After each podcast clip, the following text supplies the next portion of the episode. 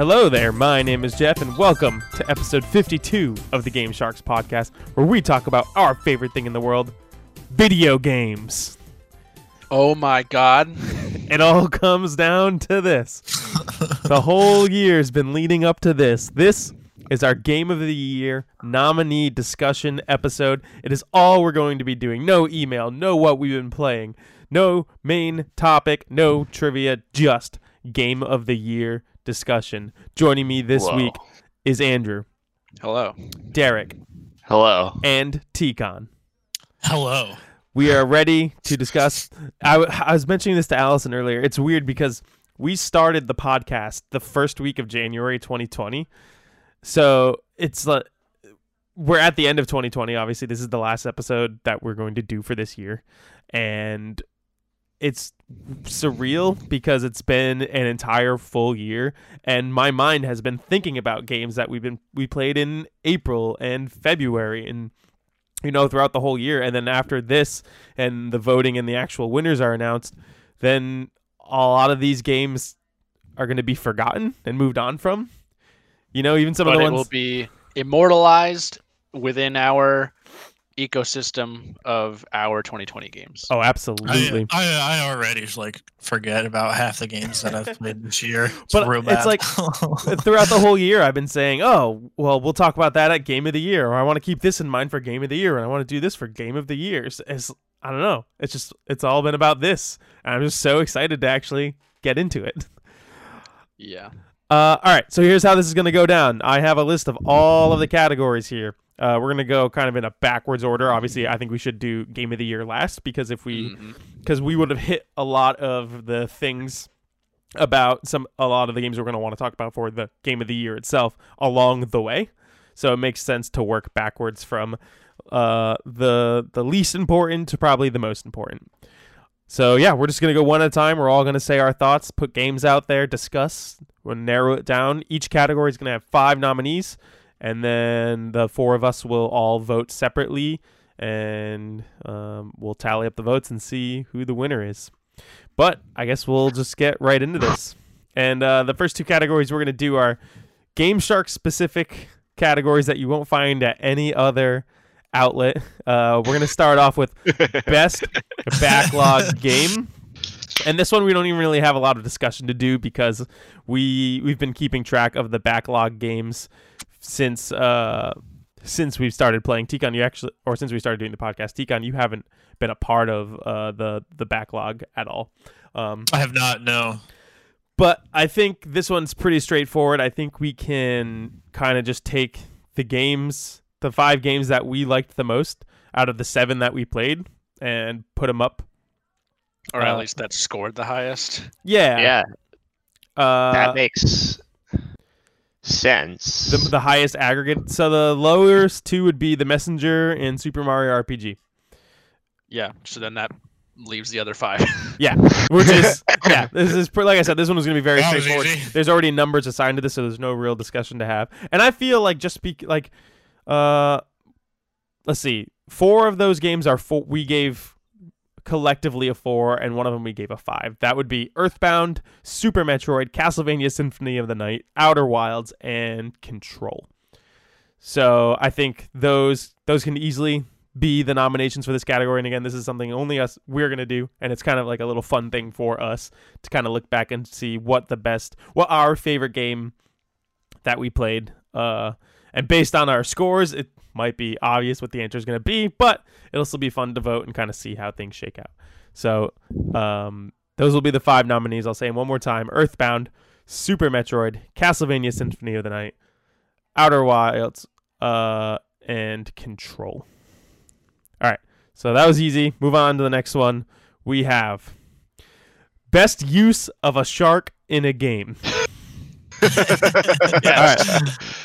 So we this got one, yeah, this one kind of writes itself because there aren't a lot of games that have sharks in them. exactly. Uh, so we actually have a list here of ones, and it, it looks like it's exactly five from what we could tell.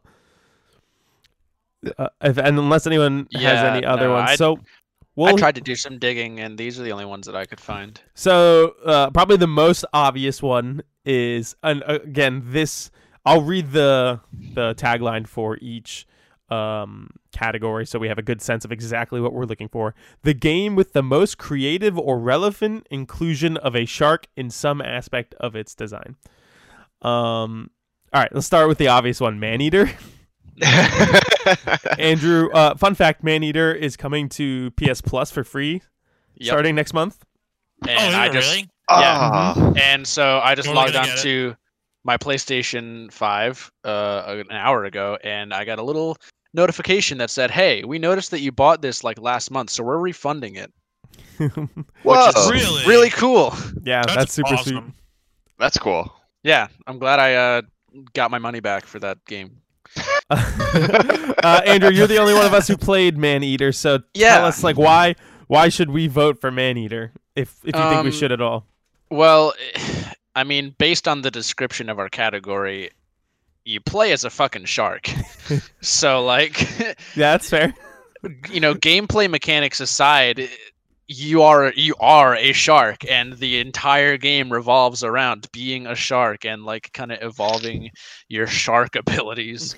so, in that way, it's kind of you know, it it basically is the is this category. Like Yeah. This this category was probably conceptualized with this game in mind. Um, Yeah, that makes sense to So. me. Um, uh, we have Crash Four on here. I think you were also the only one to play Crash Four, Andrew. probably. Yeah, I still have not gotten around to it. I'm very disappointed that I keep forgetting about it. Same. Yeah. It's. I, I will eventually. what is Yeah, so the sharks in Crash 4 are only platforming obstacles. Okay? That's pretty average. Nothing, Yeah, nothing crazy there. What about Hyrule Warriors? Are you talking about Sidon? I Well- am talking about Sidon. He's not a shark. He's a Zora. He is not a shark. However, when he's doing animations, the water forms a shark in some of the moves. Ah, okay. And that was about that was Ah. about uh it's not the biggest stretch on this list. Yeah, uh, yeah. Okay. Uh, to explain Yakuza to me, like a so dragon. I was playing Yakuza, and there's a moment in the story where you're like, you're going undercover, and there's like, for like a shipping company, and you're exporting like dried shark fins or something. That is the biggest stretch. Yeah, I mean, and then there's also a baseball team in Yakuza called the Sharks. All right, that's a little bit easier. Yeah, Uh, all right. Our last nominee here is Animal Crossing: New Horizons. Um, I honestly, I think this is a strong contender, just because that game is filled with mundane, boring tasks, and and the fishing is very simplistic and boring, and you catch bass and trout and like really simple fish. But every once in a rare while, your little Animal Crossing avatar pulls a massive shark out of the water attached to your tiny swimming pool, and it's such an incredible little moment that I think, it, uh, like, I think it's got to be between Animal Crossing and Maneater at the top of, of the list. Honestly, just like, Yeah. I don't know, pulling a shark out of the water when you're not expecting it. The first time you do it, it's pretty cool. I don't know if that's something that happened in old Animal Crossing games, but in the little bit that I played Animal Crossing in the beginning of the year, when that happened to me, I kind of lost my mind a little bit. Yeah, I want to say that the sharks in previous entries. All right, that makes sense then. There's yeah, they usually have like some crazy fish when you like pull it out and you're like, what the f-? like? I, it's always fun when you get like a coelacanth or something. Is that Like, that look, weird long centipede-looking snake thing? Uh, no, it's like it. It looks like a. Is it looks like a. Um, it's like I, I don't know how to describe it unless you have seen a coelacanth before, but uh, they're like super super rare. They they were thought to be extinct, I think, at some point. Hmm. Uh, I'll have to look it up later then. Uh, all right, those are the only five games that we found with sharks in them. Yep. So the nominees are Crash 4, It's About Time, Maneater, Animal Crossing New Horizons, Hyrule Warrior, Age of Calamities, and Yakuza Like a Dragon. Uh, take what you will from that. Uh, but now we're going to actually start getting into some pretty fun discussion. Um, best remaster. That's a terrifying fish, Derek. Sorry, he just sent Right, me one yeah. of those. I just looked that up It's too. like prehistoric. the um, living fossil. they crazy. Um, all right, best remake or remaster, we have for the definition here a remake of a previously released game that meaningfully improves the original's visions and or mechanics and quality of life. Um, there aren't a crazy amount that came out this year, as far as I can tell. Are you kidding me? this is the year of remasters. Oh, I guess that's a good point. You're no, you're right. We we have a I mean, if you, it, especially if you count Final Fantasy VII and Resident Evil Three, which, which, which I do not. I think those are like yeah, this doesn't. Yeah, those are more so new games, but they still kind of fall under the general umbrella of a remaster or remake. Yeah, A lot of a lot of people like to say this is the year of remakes, but this uh category more specifically focuses on like definitive editions and things of that nature. Mm, exactly. Um, so I guess let's. I think the best way to do this so that everyone has a little bit of speaking time is because we have four nominee or five nominees. There's four of us. Let's each take a turn gushing about a game that for each category, uh, and then we'll kind of keep looping around until we run out of games, and then start to narrow it down from there. I feel like that's a good way to go about this process. Uh, Sure. so Tyler, do you have any games that were a remake or remaster that came out this year that you that you think is worthy of talking about? I don't think I played a single remake this year that came out this year, Okay.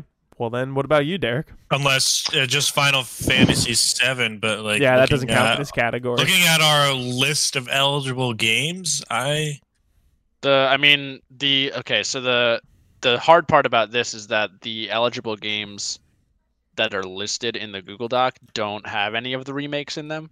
Mm.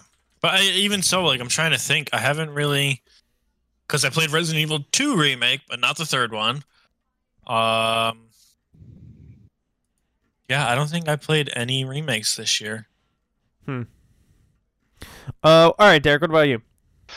Um, so I, I think I've got at least a couple that I played this year. Um, and I think the most, the two standout obviously are uh, Demon's Souls and um, I think Tony, the Tony Hawk uh, remaster slash remake uh, is kind of slipped under the radar. Yeah. Um, it like I played a bunch of it for for a few weeks there. Um, I don't think I talked about it too much on the podcast because there were like other big games. yeah, I feel like you and I talked about it for like a week or two, and along with like everyone else in the world, seemed to talk about it a lot for a week or two, and then everyone forgot that it happened. It seems. Right, like just more things started coming out, and uh, but yeah, like it's a really, really it well done uh, remaster. I mean, or rem- I, it's it's a remake. It's 100 percent a remake. Um, Yeah. like they definitely captured not only uh, the feel, and I think this goes the same like the same reason the Demon's Souls re- remaster uh, is so good is it they just completely both developers for both these um, just captured the feel of both games I think extremely well. Um, and then uh, with Tony Hawk, they just they made they added a little bit to it that kind of just made it a little better. Um, like I had a ton of fun playing it. I think the only reason I stopped playing it was because I I moved and then or I got my PS5 and I didn't have it didn't have it download on my PS5 yet. So Hmm. um, I didn't like play much more of it, but I like I catch myself thinking about it sometimes. Like, oh, I should go back and play more Tony Hawk. Right? It's one of Uh, those easy games you can just pick up, play a little, and put down in between things. Yeah, right. I mean, it takes two minutes to Yeah. play like a round. You, You, know, only and have that's two minutes. like that's that's kind of great. Uh, um, for for replayability and just yeah, for like sneaking in. Oh, I've got ten minutes. Like, oh, let me just uh, play some Tony Hawk real quick. Um, yeah, and then Demon's Souls. I I haven't di- uh, I haven't dove too too far uh, into it yet, but I am really really enjoying what I've played so far, and it's it's so cool to see a game that one was very ugly and janky when it came out on the PS3 to Now just very pretty and janky. yeah, like just look incredible. It's the best looking. It's one of the. It could be the best looking game out right now. I For- I for firmly consoles. believe this is the best looking game that's ever been made to this point. That's so crazy to think about. Yeah, it's it's pretty wild. Um, and then one that's not. I don't. I don't know if you guys played I don't think you guys touched the Spider-Man remastered at all. Ooh, that's, a, Uh, that's one we could throw on. Oh here, yeah, I didn't that I didn't talk uh play that. Sorry. I forgot Yeah. that that came out. To be honest, Mm. I don't Yeah, know. I didn't, I didn't play it either. I don't know. So I never played the original. Well, I did play the original. I played a little bit of it, but I don't know what it added to it that would make it really stand out. I mean, obviously, it adds the the ray tracing and All the DLC I um, think is there now. For yeah, all the DLC and stuff is there. I I, I want to say was it 60 FPS on the PS4 Pro? I The don't original? know. I don't think it was. I no, it wouldn't- wasn't because I, I I played it. Uh, so that is uh, awesome um, because the game is so much better in 60 frames per second. Yeah, Yeah. okay, it, it wasn't. Um, Okay. yeah, you got a like whole new Peter Parker. yeah, right. The, a whole new Peter Parker, and I I think I don't know if I mentioned this on the podcast, but I did mention it to Jeff. It does. He I felt he was a little young, but as the game went on, I kind of he grew on me, and I started to like. I was like, actually, I kind of like this this this Peter. Mm. I think Um, once you forget the old one, the yeah, new one feels right. fine. It's just the jarring shock of, oh wait, I played an What- entire game. What was the reason that they changed it? To make him look more like the voice actor, Oh, okay. Mm. um, and it also just happens that the voice actor kind of also kind of looks like Tom Holland. just a little, I actually this don't know just- what Yuri Lowenthal looks like. a little bit Uh, like the new Peter Parker. Yeah, a little bit like the new Oh, Peter yeah. Parker. He looks like Matt Mercer. I thought with a the smaller the new Peter. Parker kind of looked like Kevin Jones, the professional disc golf player, Yeah, he, he does. Yeah, yeah, yeah. right? That's what I thought as well. um, yeah, that's a that's a good consideration. I didn't think about that. Um, Um, I know I didn't. That's I played very little remakes this year, which is Yeah. surprising. Mm. Did any Usually of I us pick 'em play? Did any of us play Pikmin three? No, No. but I have heard that is No. really really good and a very Yeah. solid experience. But I I was so satisfied with my experience playing it for the first time on the Wii U. Exactly. I didn't feel like I needed to pick it up. Mm, yeah, me either. Ah, most disappointing, Super Mario 3D All Stars. Ooh, Oof. yeah, because that's that's just a port. It's just just a port So. with tiny some little updates, Three but ports really. for Oh. full price. I completely forgot about that one. yeah. Yeah. Well, I Nintendo's did also play that forgetting one about it in a March. bit. Yeah, I don't. I think we decided that that game wasn't going to be eligible across the board just because it's three ports. It's nothing really. Yeah, it's I nothing mean, I would- special. And it was a bit If- rough. If most disappointing game uh, considered it, then I think it would go in that easy. Oh, I think so. Um, I want to talk about Persona Five Royal. hmm Uh, I think this absolutely needs to be nominated for this category. Um, it is just the a refined f- version of an already incredible game that makes it like nearly perfect. It's quickly becoming one of my favorite games ever. It's so great. I've decided that that is what I'm putting all my focus on going forward. Now that uh, we're going to be done with this, and I can I can kind of play whatever I want without having the stress of having to play something within a time frame on my back.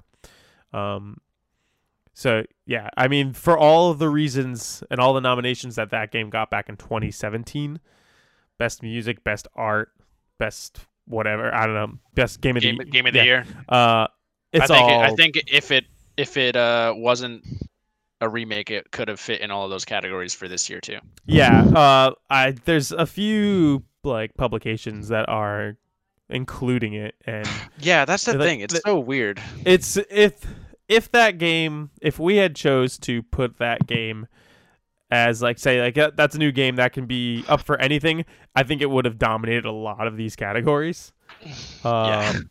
but so I, I feel like persona 5 royal absolutely needs to be on here I agree. That's very fair. 'Kay.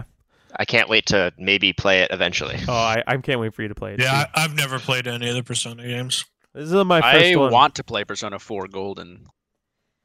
That is now on uh they moved it to pc recently right Yeah. Yep. Hmm. Um.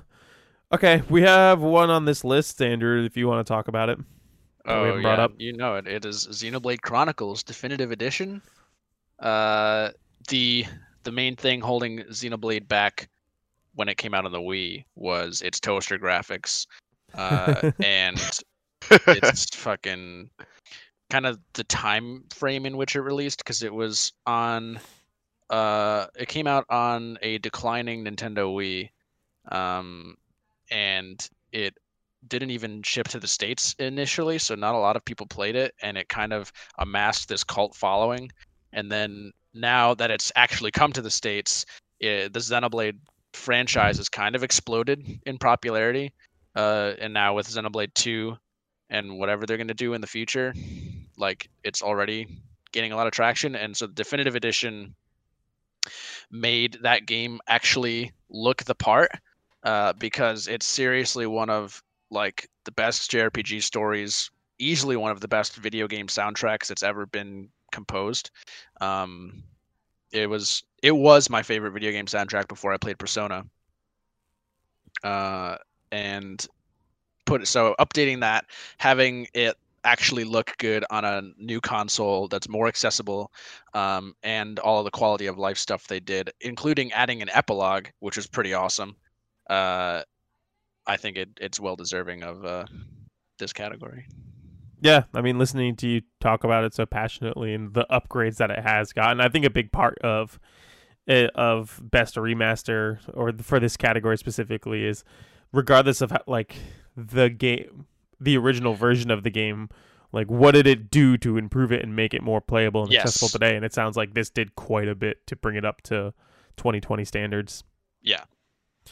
Uh, all right, cool. Like we were saying before, this is kind of a limited uh category. It's not like an endless pool of games uh to talk about Yeah. here. There's like I a mean, there's still pool. a fair there's still a fair number of other ones that would probably be relevant that we just haven't played, like Wonderful 101, Hmm, uh, Tokyo Mirage Sessions. yeah. Um, I think that's the biggest problem is we just personally didn't play a ton, yeah, exactly. which makes it kind of tricky. Uh, so right now we have Persona 5 Royal, Demon's Souls, Tony Hawk, Xenoblade, and Spider-Man as our top five for the nominees. Is everyone okay with those, or is there anything that Yeah. we missed that we feel like needs to be subbed in?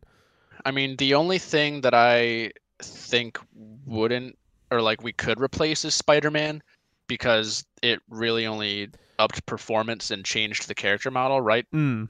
What, is Um, there Mhm. something? What would But that put but the other thing is I don't know if there's anything else worthy that we played.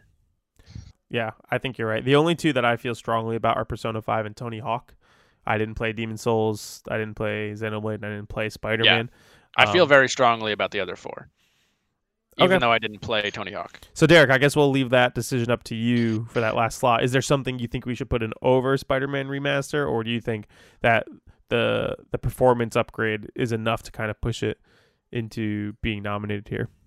Uh, I mean, personally, I think the performance upgrade is is definitely warrants it being on that list. Um, I, like part of the reason I think uh, you know things like uh, Xenoblade get are are are well loved is because that game got a performance upgrade somewhat over the Wii, the Wii version. Yeah, very true. Um, so like I think I think that a, a performance upgrade is a big part of a remaster. If the game doesn't perform better i on like than it would have on the old version, whether it's on an old console or whatever, then like what was the point? Mm. I mean, that's. I mean, now that I'm thinking about it, Demon's Souls is basically just a big performance upgrade, isn't it? Like that game. Right. Those games are identical. yeah, it didn't change anything. So it yeah, it's just all visual and performance at that point. Uh, Jeff, what about Star Wars Episode One Racer? That's just a port. they didn't they didn't change anything there. They didn't upgrade the graphics at all. Nope, it is exactly the Yeah. same. Uh, I- it- Think about it in when it comes to like uh, music remasters. Like they don't rewrite the song; they they just improve the the you know the sounds and you know the the performance of the sounds and whatever. So you know. that is a very good point. if we'd gotten to play Black Mesa this year, that could have been a good one. Oh yeah, See, that, that came out this I year. think that falls too far under remake. Do Like, you? that falls, and that's I the don't thing know with this. anything about That's that. the thing with this category is it comes down to us as a group to decide what is like Final Fantasy VII remake is clearly a whole new game. Yeah, and that's that, that- that's kind of the, the definition That's- is like is it the same game or and like they changed a little bit or is it just a new game? Um, Yeah, yeah. and that kind of But- but- goes on a case by case basis. Yeah. SpongeBob Battle for Bikini Bottom rehydrated. Heard was Uh, terrible. That's It has a certain charm to it. just because you remake an old ga- a bad game doesn't make it better. But Derek, it, but it's I the really performance. But Derek, it, it's the just never got performance upgrade that makes it, it. that makes it a better remaster. but was there a performance upgrade? Yeah, it looks great. It looks great, but does it play Yeah. great? Plays the same as before, so See, um but it looks know. better. All right. Does anyone have any other game that they want to consider here? If not, I think we have Uh, our nominations. No, I've been looking through the um the list of games that came out this year, and I'm not seeing anything else that would really contest. All right. Then our official nominations for Best Remaster are Persi- Persona 5 Royal, Demon's Souls, Tony Hawk 1 Plus 2, Xenoblade Definitive Edition, and Spider Man Remastered. All right, cool. I guess we'll Sweet. move on to our next one, which is most disappointing. Uh, so, Derek, you had mentioned we hadn't talked about this in our uh, previous episode where we went through all of the categories and decided them all. But this is something we decided to add after the fact. So, most disappointing, the game that didn't fulfill its promises or failed most relative to its expectations. Um, so, I guess we'll go around the horn, uh, let everyone kind of talk about one game. And obviously, if people have stuff to say, they can chime in. But uh, Tyler, we'll have you go this first is with this, one. this is where we're gonna probably turn away a lot of people who Uh, I, I, like people who could potentially stumble upon this and be like, "Oh, I wonder." I think my feelings were most hurt with uh, Cyberpunk.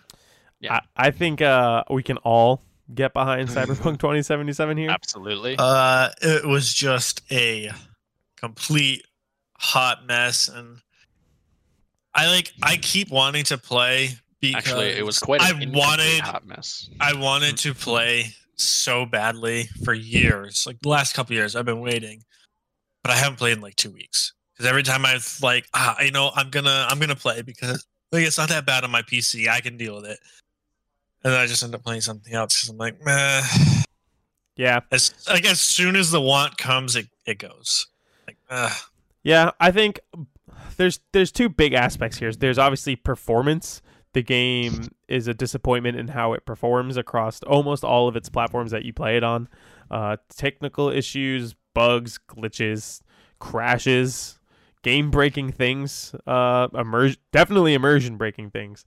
Mhm. Um, it's just yeah, it's a hot mess of technical issues, uh, which in itself is disappointing. But then on top of that, I think for me personally, and I think Andrew and Derek and Tikon, I think we all shared this vibe of we felt like it was kind of uh, a disappointment in what the gameplay ended up being and what Cyber CD Projekt Red was kind of saying it was going to be and what they were making it seem like the type of game it was going to be. More like we were thinking it was going to be and I don't know if that falls on us for having it be us thinking it was going to be a specific a specific way and then ending up something different but it ended up feeling like a very uh uh shallow but wide pool as opposed to like a deep set of systems for you to explore and kind of get lost in and like yeah cool every npc walking th- around the street looks different but they're all randomly generated based on the character creator options you know Yeah, which Yeah. by the way, they were stroking their dicks about their character creator system, and then Demon's Souls made a better character creator system. yeah really? I haven't seen it at all. I mean, I've seen some pretty crazy stuff with the Cyberpunk one, just from like pictures and memes and whatnot. But I I mean, I, spent all of like two minutes in my character creator. I was like, Yeah. yep, yep, yep, cool. What but I've never really been into the character creation part. I just Mm. yeah, normally it's don't like what kind of game boasts about a character creator and then has hair presets?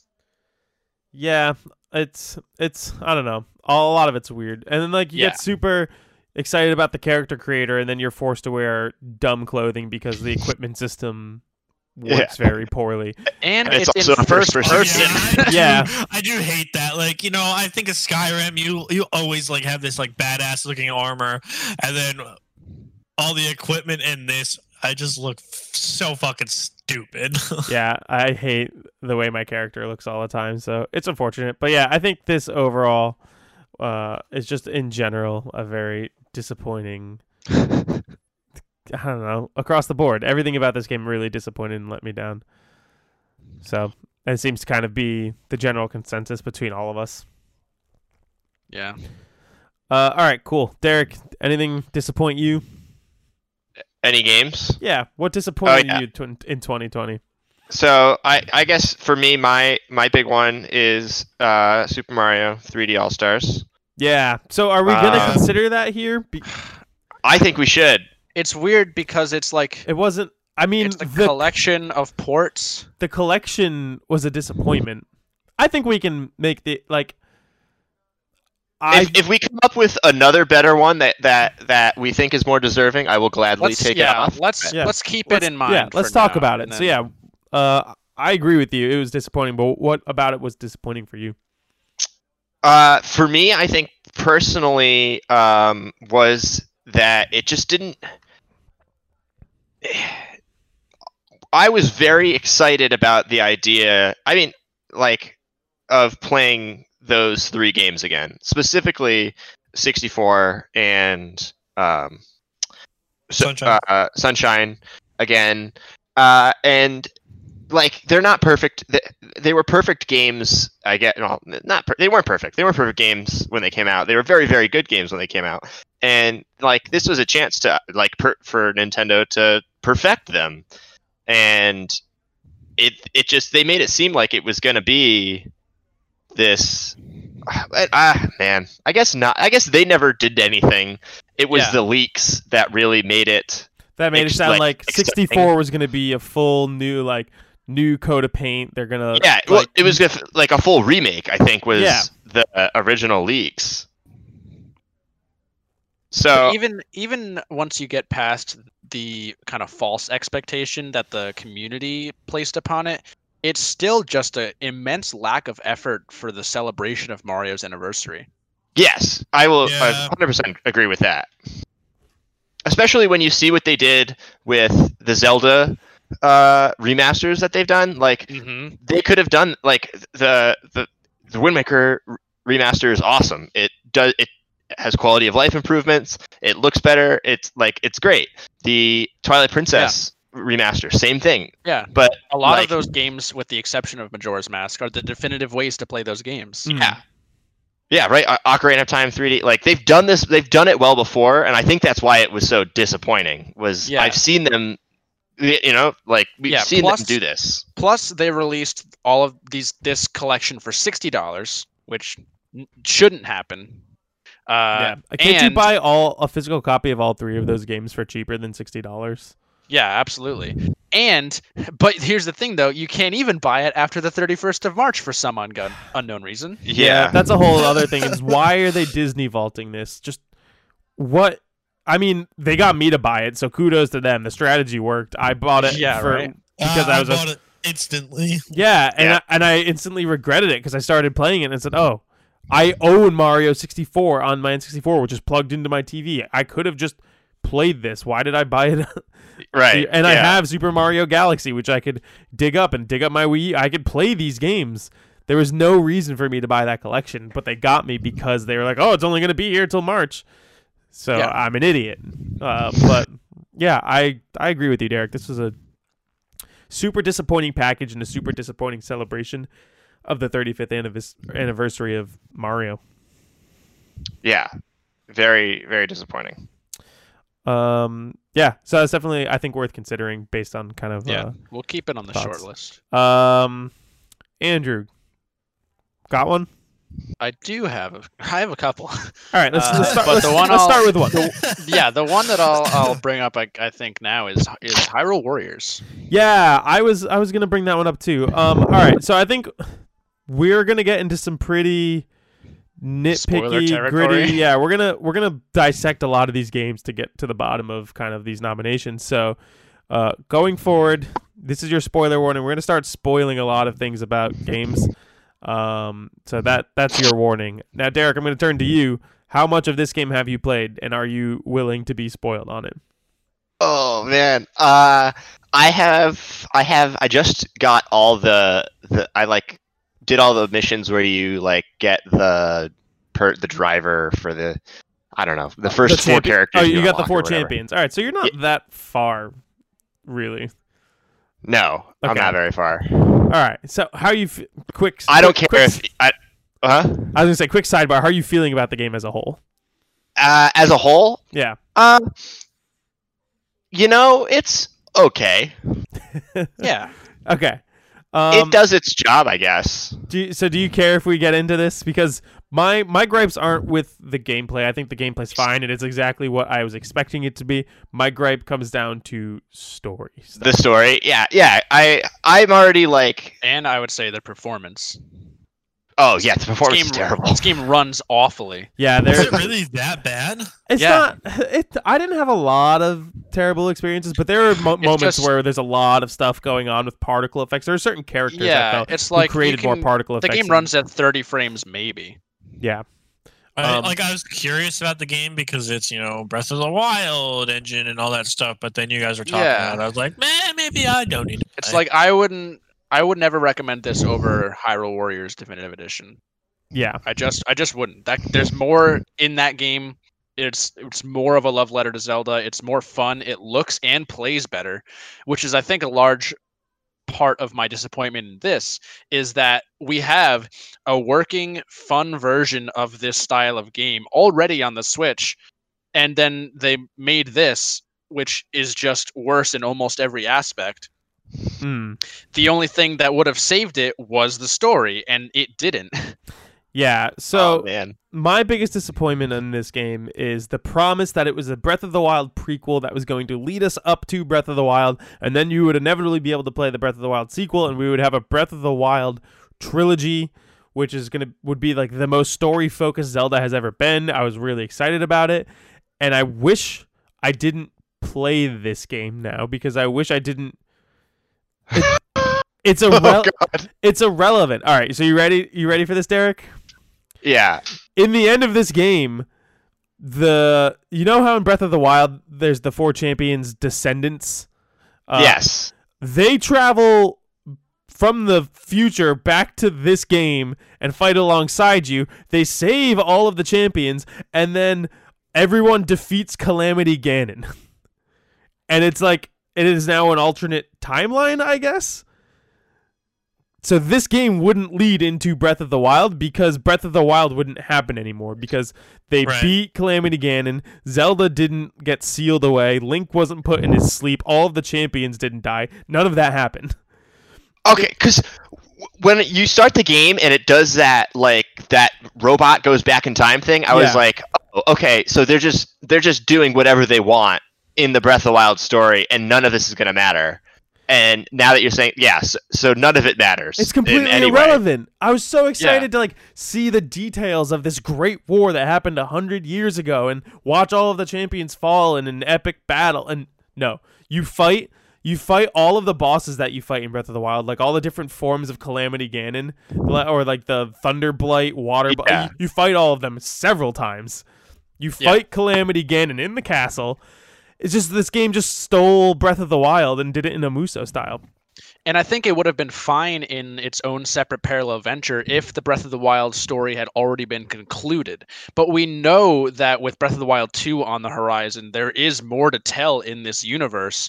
And the fact that they gave us, they almost gave us that here and then, and then just didn't. It's like the the reason that I that the Hyrule Warriors original story like works is because it's so aware that it's non-canon uh and it like it plays with that you know Hmm.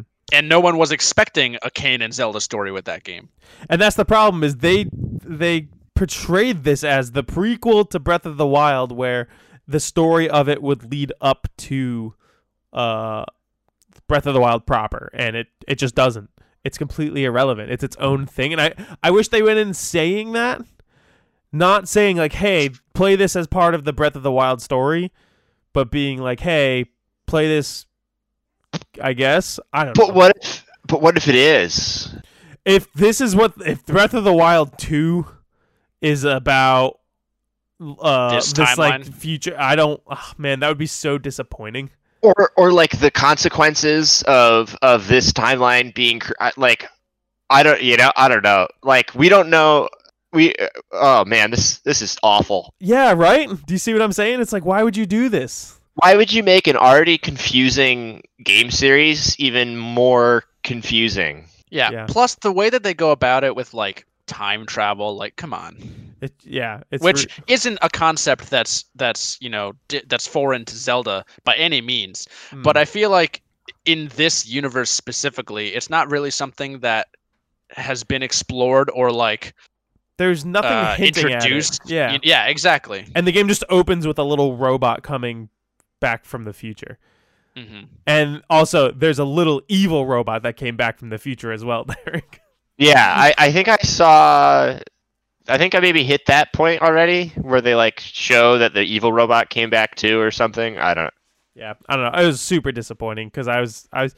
It's like one of those things. It's like the Star Wars prequels. It's like we know what happens. We know where it needs to end up, and that's fine. Just make it an interesting story to lead us up to the point where we know it ends off. Yeah, like imagine if at the end of Revenge of the Sith, Anakin died. Yeah, right.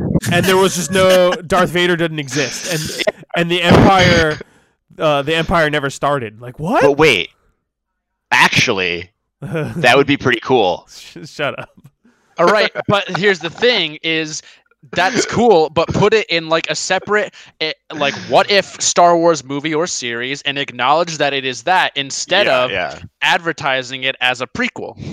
That's what that's that's what worries me is maybe it really is, And that the time travel stuff is going to be a big part of Breath of the Wild too. or or like the pl- major plot elements in two are gonna be related to this happening. You know, I really hope not. Yeah. like Breath of the Wild two happens because the champions went back in time, so they weren't there anymore. Y- I, I, like stupid stuff like that. Yeah. Who I don't know. Um, I Who think knows? we've talked about enough. It's really disappointing. Yeah, it's not only disappointing narratively, but it's also a disappointment as a Hyrule Warriors game for me. Uh, Yeah. So Um, I want to talk about Gears Tactics. Ah, This game wasn't a huge disappointment. It was more so a letdown than a disappointment. Uh, I'm I'm just a big fan of the tactics genre, and I was excited about this because it looked like they were do- doing something cool and unique with like the cover system. That was going to be a very important part of it. And I've never played um, XCOM, and I think cover is an important part of XCOM. Um, but there was just was no depth to this game at all. It seemed very simple, very bland, very uninteresting. All the characters were really boring. All of the textures and colors were just muddy, brown, and boring. It's just this game did nothing inspiring. Um, and then it's it's all of the gameplay mechanics, at least for the several hours that I played, simplified down to just usually standing your ground and using the Overwatch mechanic as opposed to moving your pieces and slowly infiltrating. I don't know. It just it didn't sit with me super well, and I eventually I fell off it pretty quickly. Um, so, but it was something I was super excited for, as you know, Microsoft starting to do new things with their IP and testing new waters with new genres. Like it worked when they did Halo Wars. That game was incredible. Halo Wars is one of my like favorite random offshoot genres of a video game ever. And they I was like maybe they can strike gold twice with Gears Tactics and they just they didn't. So that was kind of a, a bummer for me earlier on in this year. all right. Anyone else got something? I feel like at this point, if you notice someone's wrapping something up, just start chiming in with Just another thing you want Toss to. a game in there. Yeah, just toss toss Um, things around, man. So I think Andrew, you were the only one who really played it. I just played part of the beta, but uh, I would put Marvel's Avengers as as most disappointing. I, I think See, it I needs was- to be there. I was considering it, but I, when I thought about it and kind of what, in the spirit of the category and, and kind of the parameters, I wasn't expecting that game to be good. I that's I guess that's the problem is the the hype around this game was very minimal and it was very a lot of like I don't know about this. This isn't looking good. Yeah, like And I was it never really expecting it to wasn't. be a nine out of ten, and so when I played it, I was just whelmed. But when someone said the uh, first said the phrase "an Avengers game by Crystal Dynamics," like that initially was exciting. So doesn't the the Yeah, lead I mean- up to I the mean, release of I'm, I'm 100% willing to put it on this list if if you guys feel it warrants. Yeah, it. I- I- the way that I perceived the game is that I didn't think it would be good in the first place. I think doesn't the like the lead up and like the slow downhill dis- constant stream of disappointment up to the launch of the game and then it being even more disappointing than you were even originally thinking it was going to be Isn't that also all fall under the the umbrella of most disappointing it was just like Yeah. a very slow roll of disappointing whereas whereas like cyberpunk was hype hype hype hype hype hit a wall crash burn disappointing it was avengers was the opposite where it was Yeah. just like a constant stream of disappointment That's that's tough because yeah, even the original reveal trailer, I think like three or four years ago, was like, "Ooh, this looks rough." Are those porn stars? uh, like every, yeah, everyone was so, was so critical about like uh, they just look like knockoff of the MCU characters. yeah. oh, man, ah, yeah, I yeah, I put put it up there. After even after playing, I haven't even played the game, but even after playing both Spider Mans, it's even more disappointing because of how good those are. Mm, yeah, for sure. Um okay, my list is already kind of dried up of things that I thought was disappointing. Does anyone else have stuff on their list that they thought was pretty I was to Animal What Crossing Animal Crossing. So here's the thing. I was never excited. I went in trying it just to say that I tried it. And it kind of it's similar to what you were feeling about um You know what? I may be able to consider it for this because when I had first started that game, there was like a I was pretty neutral. And then I got excited for there was like a one podcast episode where I was actually really Yeah. excited about it. Yes. And then I started running into all of its technical issues and its lack of polish and just the the dumb design choices that they made. And then I was like, "Oh man, I might have been able to get lost in this and be part of the zeitgeist that was Animal Crossing in 2020, but the game Yeah. got in its own way for me." So I And guess yeah, I guess by that with- metric. here's the thing with Animal Crossing is I don't think if this year happened the way it did that it would have been as much of a cultural phenomenon. And I think that that's a pretty agreeable statement. I Uh, yeah. Well, I don't think it would have like been a non-factor. I don't think it would No, have taken over the the, world. Yeah, I think the game still would have sold well and a lot of people would have enjoyed it, but it just so happened to come out right when like everybody was going on lockdown. So nobody had anything to do and everyone's like, "Oh, hey, here's this new feel good game you can play and just chill out in your house for, you know, weeks at a time." Uh so I don't think that if the pandemic happened, we would have n- seen nearly this level of like excitement surrounding the game. Yeah, it would have been like if Pokemon Go released in winter. Yeah. like yeah, it would have been great, but people wouldn't have been flocking the streets to play it. It was kind of a perfect storm of Exactly. time and place kind of thing. Yeah. I can get by that. Yeah, after thinking about it a bit, I think that that this game could definitely be on this list. Um, based on that But how does- small spark in my I want eye. to know. I want to know how Derek feels about it though, because he actually likes this game. Yeah, I I don't see. I played it every day for like two and a half months. Uh, like I can't tell you I was disappointed. Uh, were there some dis- like were there some things that like I yeah I don't know. I can't even say I like disappointed at any piece of it because it had been so long since I played an Animal Crossing game. Was that, it like, exactly what you were expecting? Yeah, And it was that like is there- exactly. That itself is the opposite of disappointment.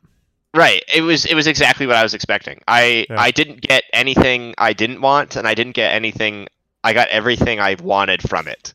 Mm. And I played it for for two and a half months and I I upgraded my house all the way and I said, Okay, I'm done now. And I set it down. Yeah. Um would you would you feel bad if it was on this list? Like are you actively against the idea of it being nominated for this? No, I'm not actively against it because I I do understand the the disappointment that can come from it, especially uh, I think from your your perspective. And I know like uh, there are hardcore fans that were slightly disappointed Hmm. in it. Um, so there's a lot of lack of of what people lack of staple things in the series that the game didn't have that people are like why didn't aren't these things in here and they're slowly some of them have gotten added and some of them haven't and it's kind of like hmm are they ever going to add these things Yeah. but uh, I personally was wasn't disappointed, but I do I I do see why it could be disappointing. okay. Um, do you think Crucible should be anywhere on this list, Eric? Uh, no, Because you had no expectations. yeah, I had zero expectations. okay. Yeah. I want I want to make it clear that most This is disappointing not is worst. This is not worst game. exactly. If anything, it very was the most satisfying game because I knew it was going to be terrible, and it was. and it was. um, Andrew, what about Resident Evil Three? In, I was just about to bring that up. in comparison to Resident honestly, Evil Two. like- I love that game. hmm I think it's really, really fun and one of the better remakes that have come out this year. But it still kind of fails as a remake. Is it di- is it only disappointing because Resident Evil Two remake is so good? I don't think so. Like if three came out first, would you have been like, "This is awesome," and then two came out and you'd be like, "Whoa!" But because it happened in the opposite order, it makes three look a little bit more sad. Is it really that much worse than think two? so. It's it's not like it's by no means a bad game. Like Resident Evil 3 is still a really good game and a solid playthrough. The problem is it's $60 for a 6-hour playthrough of it's not like, you know, you have Leon and Claire's story. You have one story where you play as Jill and then sometimes as Carlos. Uh but I think that the part where it fails is I haven't played the original Resident Evil 3, so I don't know just how much uh this goes but apparently there are like several like just sections of the game that they didn't bring over Interesting. Okay. so in that regard like yeah i could see where like fans would be disappointed um but i still really enjoyed my experience the problem is it's not doing anything remarkably different from 2 I Gotcha. think they're both still really good games on their own So is it more neutral than disappointing? Yeah, pretty much. Like it was my it was the first Resident Evil game I've ever played. Gotcha. So it, so like in that way, Jeff, yes, I did go from 3 to 2 and be like, okay, 2 is just way better, Yeah. you know? I All think, right. and then I think that's because of its own merits. See, I think it's still a good note. Like, I think it's a different kind of disappointing, not the kind that we're looking for here, where it's just like, oh man, Yeah. I had more fun with the last one. That kind of stinks, but oh well. Like it could have been better. yeah, but it's still not bad. Eh, no, it's not bad by any means, and I had a lot of fun with it. Hmm. What about? I think I think Jill is my favorite Resident Evil protagonist. I love Leon. That's only because four was my first one, and it's like Yeah. I feel like you fall in love with their first Resident Evil protagonist, kind of like the, the one, the first Final Fantasy you play is your favorite. I don't know, man. I like I like tofu. Everyone likes tofu. Uh, what about Maneater? You know that that one is in my personal top five. I think. Um, Games of the year. No, no, no, no. Disappointing games. Okay. Uh, no, just because. But see, that's another weird one. Is because I didn't like. I guess. I, no, I would say it's disappointing. There's just nothing. There's just nothing to that game. Like you Yeah. just, it's so it's very difficult to to navigate. Um. And the shark gameplay is so mind-numbing, ni- mind-numbingly simple that there's really no nothing like carrying it Yeah, like it's just boring. The story seemed like very like cliche, like '70s movie bullshit. Yeah, uh, yeah. It's just uh, there's just a rip off of that game. Jaws. pretty much. But you play as the shark. Um. All right. I don't. I can't think of anything else based on like games that we've talked about over the last year. Well, I mean, how disappointing do we consider The Last of Us? I don't. No? I don't at all. Not whatsoever. I think, I think it's like very slight for me, like a little bit, but not. Yeah, not just based on the based on the level of hype and kind of how I've sat with the game over the last six months. See, for me, the first game is so incredible that I wasn't expecting the second game to reach that level. So I think Right. it's disappointing for people who were expecting the second game to reach the heights of the first game. Yes, Which and I went in not expecting. Yeah, and since I played the first one six years ago, and I was kind of I've been following the build up to part two for the last several years. Um, people were saying this is going to be just as good, if not better, than the first one. This is a masterpiece of its own right. This I saw people saying uh, up before the release of this game that it like changes the way that like video games can be made or some shit. So I think in in that regard. I think that's just other people hyping it too much and Right, and but it's getting still, in it the way of it. plays into expectation of the game. Derek?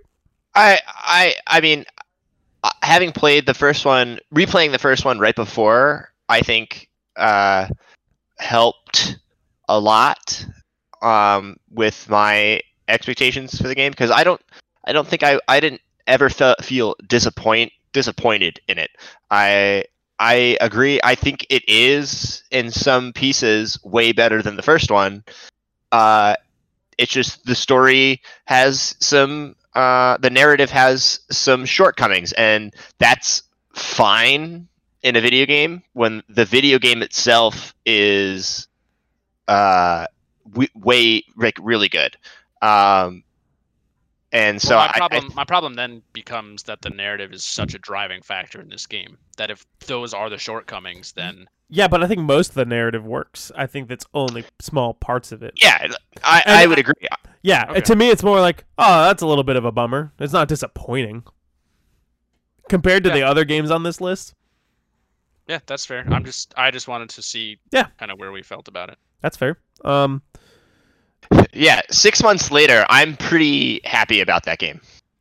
yeah, as a whole, I I enjoyed it. I thought it was a good sequel. I don't think it was as successful as the first one, but it's it's a technical like masterpiece, and it's it's trying to tell a very interesting story. Okay. Um. So on our list here, we have four written down, and I think we could probably all get behind these. I know. So three of these, I think, definitively will be on here: Cyberpunk, Hyrule Warriors, uh, Mario 3D All Stars, and then I guess we put a. You were the only one who played Avengers, and you seemed the most like, like yeah, I'm not disappointed because I was expecting it to be bad. Right. So that kind of falls on you. Do you think that should be here, or do you think that some of the other things that we listed should be here over that?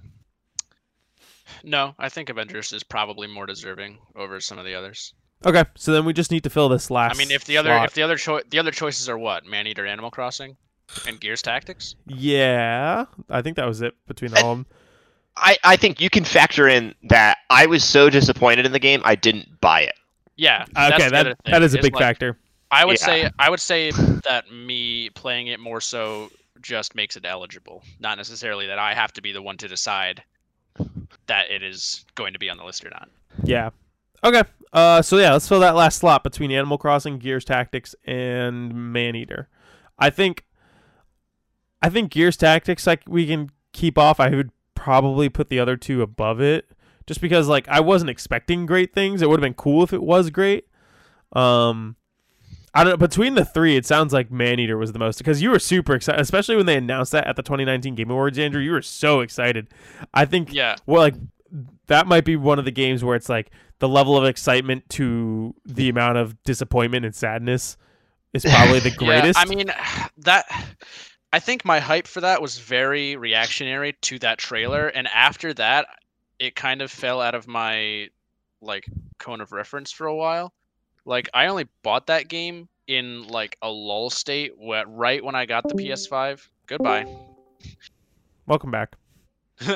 um, I only bought that game like right when the PS5 came out because it, I was still in that mindset of I'm gonna try out a bunch of games for the PS5, Yeah, and I know Maneater has a PS5 version, so I'm gonna play it. And I only played like an hour of it, you know, yeah. like. So by that point, I wasn't really excited for it anymore. Gotcha. So I don't know. What do you think between Animal Crossing and Maneater? Does anyone else have any thoughts on this? I didn't play either one. what about you, Derek? I think because uh, I think they both kind of I I think maybe Animal Crossing more just because uh you have you like actually possibly enjoying it for a little bit and then your complete and utter s- change to disdain for the game. yeah, I think Plus, I think I can get I behind think that. collectively the world like was hyping up Animal Crossing a lot. the world yeah, still hypes up Animal Crossing. Who I did? still the world is still hyping it. Uh, people Oh, are yeah, still exactly. talking about that and doing posting yeah, things about and, it. and you and I have been sitting here for the last nine months, like, what are you talking about? All right, so I do we- look at Allison. I She's feel- got two islands now. Feel she's technically on her third because she restarted the first one. Oh my god. Um, all right, Oh man. so then I think we have our five category or our five nominees here. Yeah. So most disappointing game of 2020: Cyberpunk 2077, Hyrule Warriors: Age of Calamities, Marvel's Avengers, Animal Crossing: New Horizons, Mario 3D All Stars. Sound reasonable? Mhm. Yeah. All right, cool. Um, we're only a couple categories in, but let's take a quick break. We've been chatting for a while, and when we come back, we will we'll keep going. Sweet.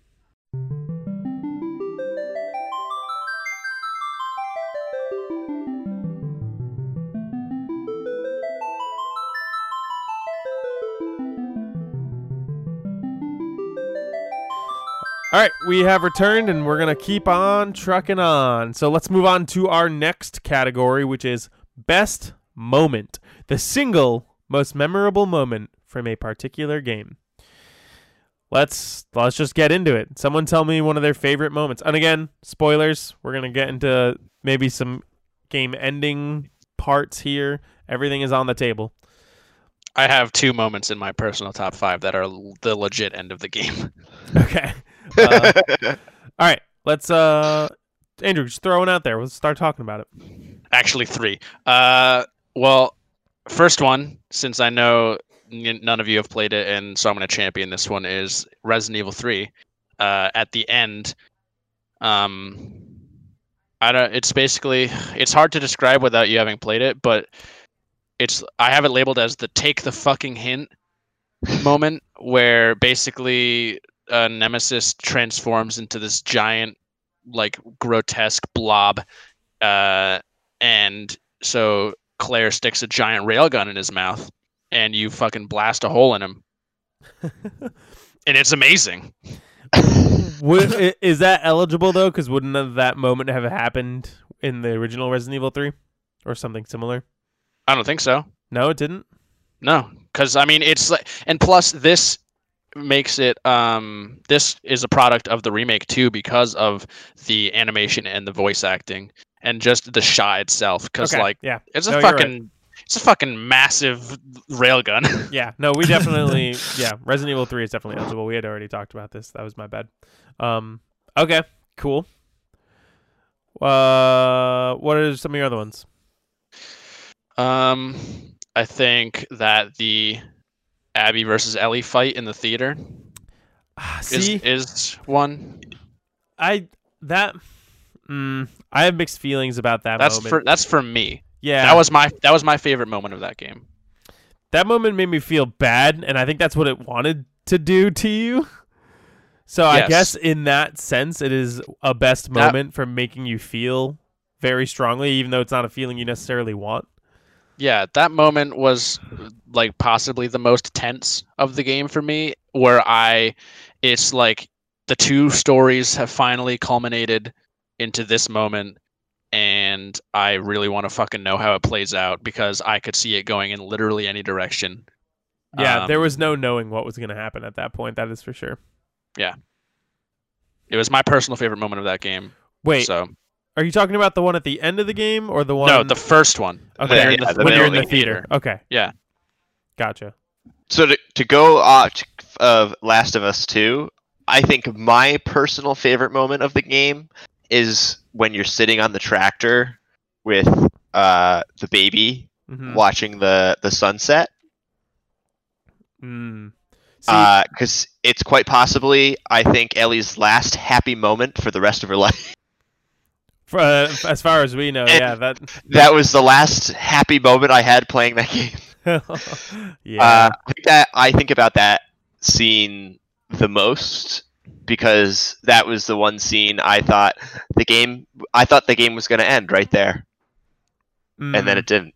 and then it didn't. Game, the game should have ended right there. Um, I think one of my favorite moments uh, from The Last of Us, if we're just gonna stick on The Last of Us train, and sorry, Tikon, that you didn't get a chance to play it. That's okay. um, that that conversation between Ellie and Joel, Mm. um, just that scene as a whole. Which one? The one Yeah. it's at the end of the game, and, and Ellie's going back and remembering the conversation after the the scuffle at the bar yeah. or at the the the town. the Hoot and dance. Annie. Yeah. Uh, and that like interaction Ellie and Joel have, and she's like, "I don't think I could ever forgive you," and But I'll try. But I, but I want to try. Oh, oh, okay. That moment, that that's like Uh, that is like the epitome of that game. That is the height and like that moment. That's just like, oh man, I think that that was like the crowning achievement of that game was that moment. Um.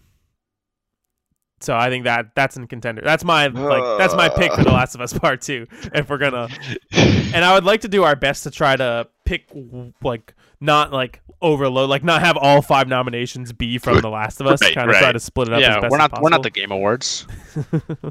um, so that that's my uh my consideration for The Last of Us. I do another game that I think has a lot of incredible moments is Final Fantasy VII remake. All of my moments, that whole game. Do you have specific moments that you thought of, Tikon? uh, yeah, a couple. Give me what you got. Uh, so the Sephiroth fight at the end. So I went into this game never playing the first one. You fight Um, Sephiroth? what? Just kidding. Uh, so yeah, I, I, I knew nothing about this game going in. Um, as I've previously stated on a few episodes. Uh, but definitely fighting Sephiroth at the end. That was awesome. He is already uh, one of my favorite video game bad guys of all time. Oh yeah, he's he's been up there for a lot of people since 1997, Uh, 96, yeah. 97. Yeah, he's incredible. yeah uh everything about it was just awesome um what else so when uh the plate collapses like the whole racing up the the tower and like all the scaffolding to try and prevent it. And then when it actually does like that whole uh scenario was i think really like really well done. Um and then like just after it seeing the difference in like the sky and stuff because now you can actually see the actual sky and it's not just like the plate with like the the big ass lights that act as the sun and um that was all really well done and then I've shared this one with you. I think it's like we were just talking about it before too. I think it's around chapter 13 or whatever with I don't remember what song it is, but it's that certain song that played and it's It's called kinda just like- Midnight Rendezvous. Yeah, and Yeah. you're just kind of slowly walking and it's playing and you're just looking around everywhere and it's sad yet peaceful and I don't know. It's this is my second favorite game of all time. um, I think my personal favorite moment. There's there's two, and they're kind of related. The dance sequence with Cloud Oh, and the yeah. Honeybee Inn. Yep. Like Yep. I think that is the crowning achievement of, or just like that moment is so. It comes out of nowhere, and they it crush it. It's perfect. That- yeah, that's It- my favorite moment of that it, game. it shouldn't work, but it does. But I think probably my favorite, but I like I think the dance is like a better moment as a collective, but the line when Tifa recognizes Cloud in the dress and he just goes, "Nailed it. I know. Moving on." And he doesn't miss a beat. He doesn't change his demeanor. He doesn't change his tone. He just says he's like so cocky in the fact that he looks stunning as a woman. but he doesn't miss a beat and he doesn't change like how he is about oh man that one line killed me. It was so funny, so well delivered. Um, but I think as a collective, that whole Honeybee Inn dance sequences I think, easily the best part of that whole game. I agree. Yeah, it was really good. I think that one's going on the list. I think that one For yeah, sure. needs to needs to be I, on there. I Of all would the definitely throw that one on there. That because I, I like that. I think was my most memorable thing from that game. All right, definitely throw that on there as our Final Fantasy uh, um, representative. Uh, Derek, Mhm. give me something. Uh, the final battle in Ghosts of Tsushima. Mm, I have it written Oh. as as the final haiku, like the specifically the moment, that one. the specifically the moment where he's like, okay, write your family's last. because I have oh, Oh yeah, that's right. Yeah, as I say, I, I tried to be as uh, disc- like discreet as possible. I, I don't think we've, we've really spoiled anything yet. Uh, T-Gun, you're gonna have to play a lot of Ghost of Tsushima in the next couple days because we're gonna There- get into it. There is a final battle. There is a final battle. Um, he just muted himself. did he? Yeah. Did he mute it? He did. Text me when you're done with this part. Um, but yeah, the final haiku. I hope he's not listening because I'm gonna say it. Uh, his, he, his headphones are muted. when you go to fight, or Lord Shimura is kind of leading you through your parents' old house, and he's basically like, write the last words of Clan Sakai. yeah, and and you write that final haiku and you reflect on your relationship with your uncle and then it gives you the after you beat him it gives you the choice to either kill him or leave him alive which is the only choice in the entire game that whole sequence that whole moment is just so touching and wraps up that game so perfectly and yeah. solidifies Jin as the ghost i feel like either decision you make can you can make a good argument as to why Jin would do it as the ghost of Tsushima yeah, th- like it.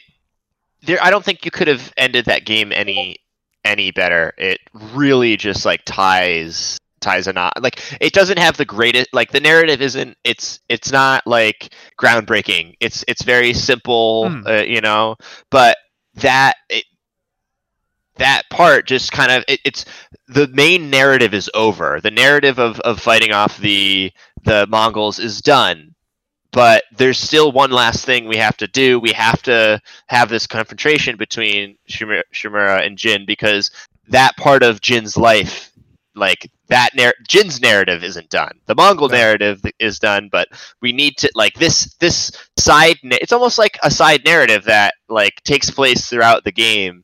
Like obviously what he thinks of you is is has a big impact on Jin throughout the game, but like for the most part, the focus is defeating the Mongols, and yeah, like get so like it felt like a like a little bonus almost, like not like the like like an epilogue almost. Uh, I didn't expect it uh, when it happened, and so Yeah. it, it was very cool. Yeah, Yep. I didn't expect it either. Uh, I I agree with you on all of those points. Uh, all right, someone let Tigon know he can come back in. we'll stop talking about it. Did, did someone message him? Yeah, I'm just bad at typing. Okay, there, it looks like both of you are. It's like Derek is on it. All right. Um. So yeah, Derek, have you beaten Miles Morales? Yes. Okay, so I my I think my favorite moment of that entire game is he's our Spider-Man. oh, Uh, that moment's so good. yeah. Yeah, that uh, it just feels so. I cried Yeah, it straight just- up like it's it's so emotional, so powerful. It, After and after the events that had just transpired, it's yeah. just such a it's it's like oddly cathartic too. Mm, it's it's on the level of the in Spider-Man Two when he stops the train. And Oh, there's that like it's almost all- like yeah, this this Christ-like thing where they're passing him, yeah. and then they put they're the like mask on. he's a but, like, hero. Yeah, but like I feel like this one is even more important because there's that cultural impact that it has, and like what and it's that one doing and it- that one has representation. even more of a sense of family Yeah, for because sure. you've He you've knows- interacted he, with a like, lot of yeah, those he characters knows throughout so the many game. of those people personally. Yeah, yeah. As Spider-Man and as as Miles, Yes.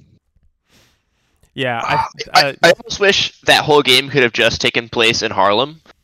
Because I feel like that would have built that moment up even more. Like, obviously, you couldn't have, like, that would be a, thir- a 30 minute game, but, like, I I'm glad that I did all the stuff in Harlem. Because yeah, if you don't, if you didn't do those side quests or anything, like some of that, that might have fe- fell fallen a little flat. Um, right? But the reason that it has, I think, the breadth to work so well is because that game is so tight that Yes. the side quests don't take any time to complete. right, right. Mm. So it's more than likely that you have done the side quests. Yeah, So- they, they're they're very quick, and they, both games do such. a gr- I love the little uh, moments where it's like, oh, I've got some time to kill. You know, might as well do my Spider-Man stuff, and that that kind of feels nice. Yeah. I like that. Plus, a lot, a big central theme throughout even the main story is Miles coming to grips with being Spider-Man, and how you know everyone always refers to him refers to him as the other Spider-Man, and Mhm. how you know Maya or like Peter's been doing it for eight years, so he's clearly more experienced and uh, more established, and Yeah. Miles is is just starting out, so people don't really know how to perceive him yet and that was kind of the first moment where people are like he is his own person and he is Right. his own spider-man I like how towards the beginning when that dude was painting the mural and they kind of just brush him off when he talks about the new Oh, yeah. one, but then at the end they paint Yeah. him on the mural with uh, Peter's Spider-Man. And right too, it, throughout the game, he or at least in the, in the beginning, he's like, "Oh, I don't know about Harlem. Like, I miss Brooklyn. Like, I want to be back in Brooklyn." And by the yeah, by the end, not just Spider-Man's home is Harlem, but Miles's home is is Harlem. Yeah, and it all Mm. comes together in that one moment too. Yeah, Um, yeah, I think that's a great choice. that's, a very good. That's the ch- that is the choice for uh, Spider-Man Miles Morales for sure. Um, yeah I want to talk about Hades for a second. Sure Hades. That game has a ton of super satisfying moments, but I think beating Hades for the first time, beating the final boss, and then like seeing what is beyond that is pretty incredible. Yeah, I would Uh, agree. it's because you don't that game you don't know what to expect each time you move further and further out of the underworld. You don't know what's going to happen. You don't know who you're going to see who you're going to interact with. And that first time that you make it out and the character i'm i don't want to talk spoilery about this because like it's a little more fresh. And i think it's such a it's something you can talk around and still have it be impactful. You know just the person that you meet once you get outside and then you realize that oh man this isn't over. And because you can keep doing runs and keep having different experiences and every time you beat the game there's a new story bit and a new uh, like it keeps continuing the story of Zagreus. But that first time that you do it it- besides the jubilation of actually accomplishing the task uh, after like for me it was like 30 something runs and to finally overcome this that joy in itself and then the things he says to you and then moving past the gates of the underworld and going up into the the realm of the living for the first time. All of that is just so so cool. The oh man. It's amazing what that game does as a roguelite you know? I know I know my brother is currently in the middle of playing that game and I I don't want to spoil it I for still him. Haven't though- gotten past the second area. yeah so you're not even close um Yeah. but it's like I, it's yeah it's i weird never that got past the third area it's weird that we can talk about a rogue like with spoilers you know that's not Yeah, that's yeah. never happened before it's really Um, the first narratively driven roguelite Yeah. I'm sure there are other that have had light elements, but like the story is a key component of this game. Um so yeah, that that first moment that you beat Hades is is like a top notch, like not only emotional story wise, but like pure excitement for overcoming a challenge. Mhm. It it just combines Yeah. the two in such a satisfying way. Like, the, who knows how many times you, people, you know, uh, like I think you said it was like 30 for me, uh, 30 for you, Jeff. I think I was around like high 20s, 30, you know, around 30, and like, but there are people who could like by that point you kind of have an idea of maybe what's coming. Like it, it's cool how the story still like the story doesn't stop just because you haven't beat the last boss yet. Like there's still more story to go on to that, and then I like I think it made that ending even more satisfying, Hmm. knowing like having an idea of what was waiting, but like still not really knowing, and then the twist of uh, like that they add in there too, just Yeah. like oh oh okay, was not expecting this. Yeah, the reason to keep doing it. yeah. Even after you beat it, it's like, okay, keep going. And you don't truly beat the game. You don't roll credits until you've beaten the final boss 10 times. And that moment's Jeez, all is- yeah, that moment is also really really cool, but I think the first time that you you beat it is just it cuz you don't know what to expect and it's so cool. Yeah. Yeah. It's awesome. Cool. All right, anyone else? Sure. Um, well, I can't really. You mean like a new moment? Because I can't Yeah. really speak to that at all. Yeah. yeah. Um, where where's my fucking Google Doc? I just had it up. Um, I have. I don't think that this one is going to go on our list, but I want to shout it out, and it's the twist of Bugsnax. I, I loved it. I it mean, was it was just it's like you kind of are expecting it the whole time, and then when it happens, you're like, "Holy shit!" like I mean, we this is- were expecting something like that from since the trailer. Like Adam has Yeah. been saying that since we all watched that trailer the first time. Uh, eh, but that yeah, that moment was pretty cool, especially when they start speaking in Latin. yeah, right. I was just like, What? the fuck? yeah, dude, Yeah. you didn't beat was- Bugsnax, did you, T-Gun? No. Uh, it gets weird at the end. Yeah, Does it? Yeah, I'll leave it at that. Then um, I just wanted to give it some recognition because I Yeah. fucking loved it. I don't think it's nearly as impactful as as maybe some of these other ones. yeah. I don't Um, see it being able to top and some of the other ones that we've already mentioned. Yeah, mentioned. exactly. So that's really the the reason that I Definitely worth uh, bringing up. left it off. Yeah. Uh, the only other one that I have that I think is really in consideration is the ending of Ori. Oh yeah, Oh, I haven't beaten that one yet. Derek, did you All beat right, so Ori I won't. No. Yeah. Uh, so my problem is, I- is I'm not remembering it clearly. Where in comparison to some of these other things, I remember them so vividly. Yeah. It's like Ori was more about the gameplay experience, and like that story beat at the end was like really cool and touching, and I didn't expect it. But I just like if I'm having trouble remembering it, it makes it difficult Yeah. for me, to want to consider it for best. and I think I think the main factor in that too is just how long ago I played it. Mm, yeah. because I don't remember it super well either, but I remember it being a really, really cool moment. Yeah, it was just something I wasn't expecting for sure. So yeah, that was the only other thing that really stood out to me on my list. Okay, Derek, do you have any other things on yours? Uh, yeah, I had one more, didn't I? Oh God, where'd it go?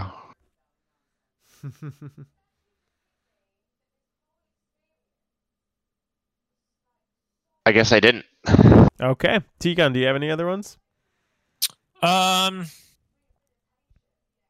no, nothing really big. I mean, like a small one is you know my first victory on uh, Warzone, and you Mm, like fly away in the chopper and stuff, but like nothing. I feel like that that's like the same exact. Like I know, like uh, there were some places that were talking about the year PUBG became big. Like, oh yeah, getting a chicken dinner, and it's like been the same thing for every battle royale. That's just the same experience in a different game. Y- y- yeah, know? exactly. So it's like I, I really don't think I have anything big like the other ones we talked about already.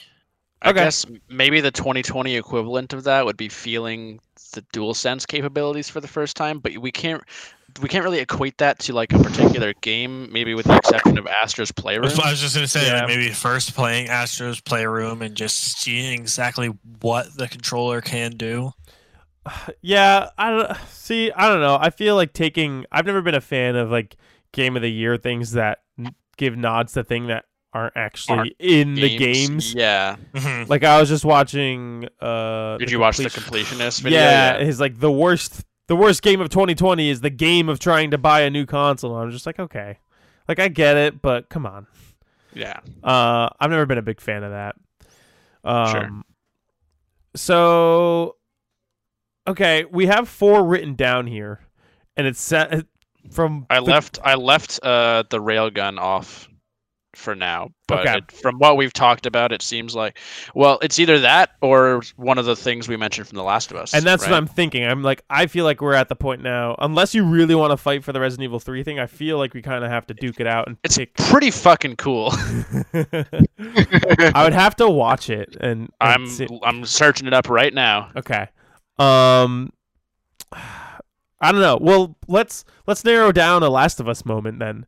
So we had sitting on the tractor, we had the conversation with Joel, and we had what was yours, Andrew?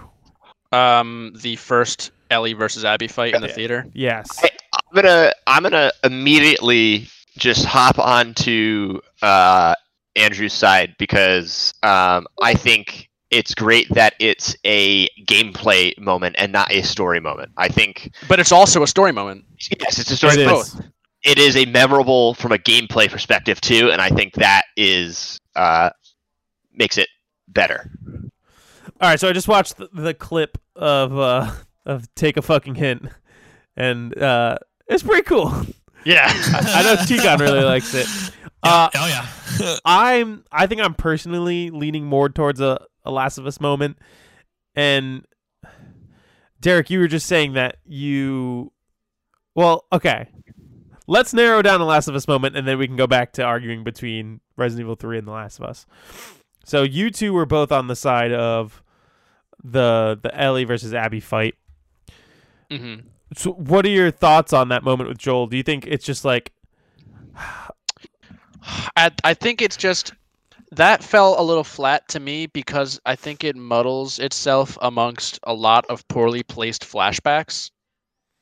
Mm, uh, I don't know, man. I I feel like that moment helps sum up Ellie's blind mo- rage, motivation, and like why she's so hellbent on revenge, all in that one scene. But I, I think I'm I'm not gonna win this argument, and if both of you are siding towards that, and specifically because it's a gameplay moment. I like. I think I'm gonna. I'm gonna have to yield to you guys. I don't think I'm gonna be able to convince you, no matter how incredible. Like that is the best storytelling moment in that whole game. I think. Hmm. However, I yeah, like I said, I don't think I'm going to be able to change your minds. So if we are going to go with the Last of Us moment, it sounds like the the first Ellie Abby fight is the one because that is like a a very jarring, memorable moment. Yeah, Like and that- I think I think the thing that stands out the most with that too is that you're playing as Abby when you do it. Yeah. Yeah. Okay. Um, so between that and Resident Evil, how are we feeling? Or is there any one of the other four that we have on here that we could want to take off? I mean, I didn't get to that point in Hades, but I don't think I'm taking that away from you guys. Yeah, Um, I I think Yeah, I would I choose. also didn't, but like I can just imagine how great and satisfying that was. Yeah, the build up to that because like the whole game builds up to that one moment, and it's such like yeah, a, a relief and so Yeah, so I satisfying. think- I don't think, I, all of give that one up. those. Yeah, I can't really see getting rid of any of these four, so it's just picking between Last of Us and Resident Evil. So, uh, uh, how are you thinking, Derek? Uh, I think as cool as that RE3 thing is, you are just pressing forward and then the R2 button to make. You know, it's it's.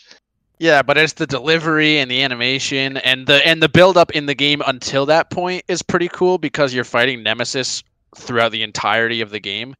Like the game literally starts with Nemesis busting through your wall. Mm. Yeah.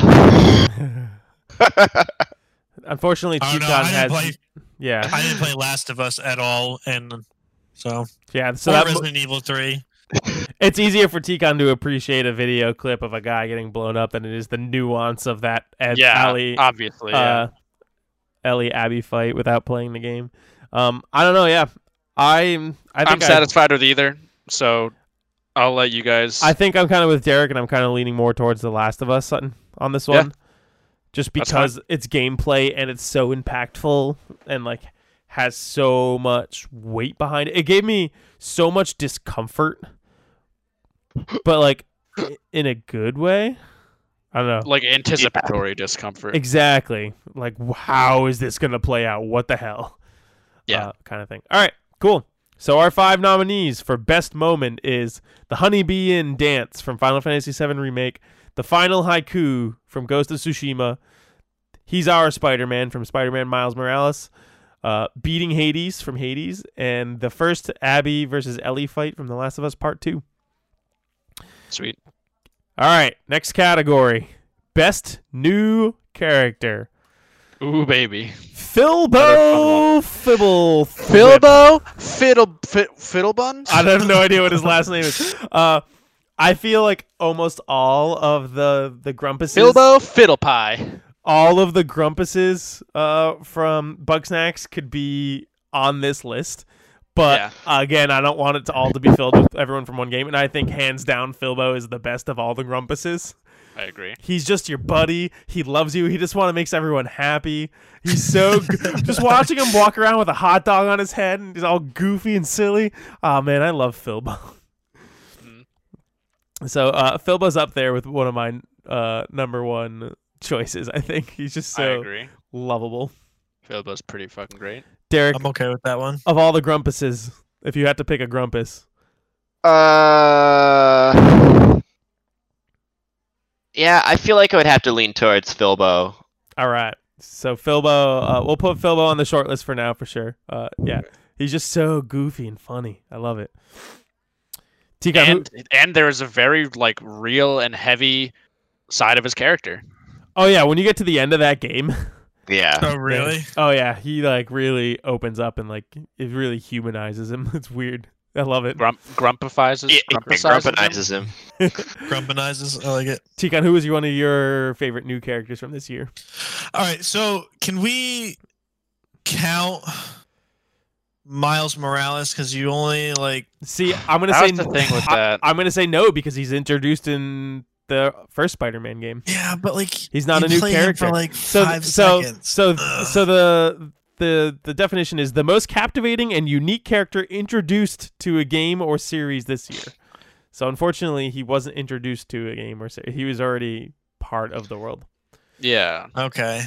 And that goes for Um, almost all I of was- the Final yeah. Fantasy VII characters too, with the exception of my boy Chadley. Chadley, I have Chadley on my fucking list, dude. Oh my god, Chadley. Dude, Chadley uh, is so cool. He's like one of the only original characters in that game. Everyone else was from Final Fantasy VII him original. and uh him and Roche. And Roche, Roche- do shit. that girl, uh, what the girl with the puffy hat who runs Oh, back yeah, to yeah, yeah. Aerith's Church. I don't remember her name. Yeah, something like that. She's kind of forgettable, Oh, but but Chadley's yeah. just so interesting. He's he's so robotic and analytical about things, and then surprise, he's Wait, act- isn't that because he's an android? he's actually a robot made by Oh, Hojo yeah. to study Yeah. Cloud, but then he he wants to take down Hojo.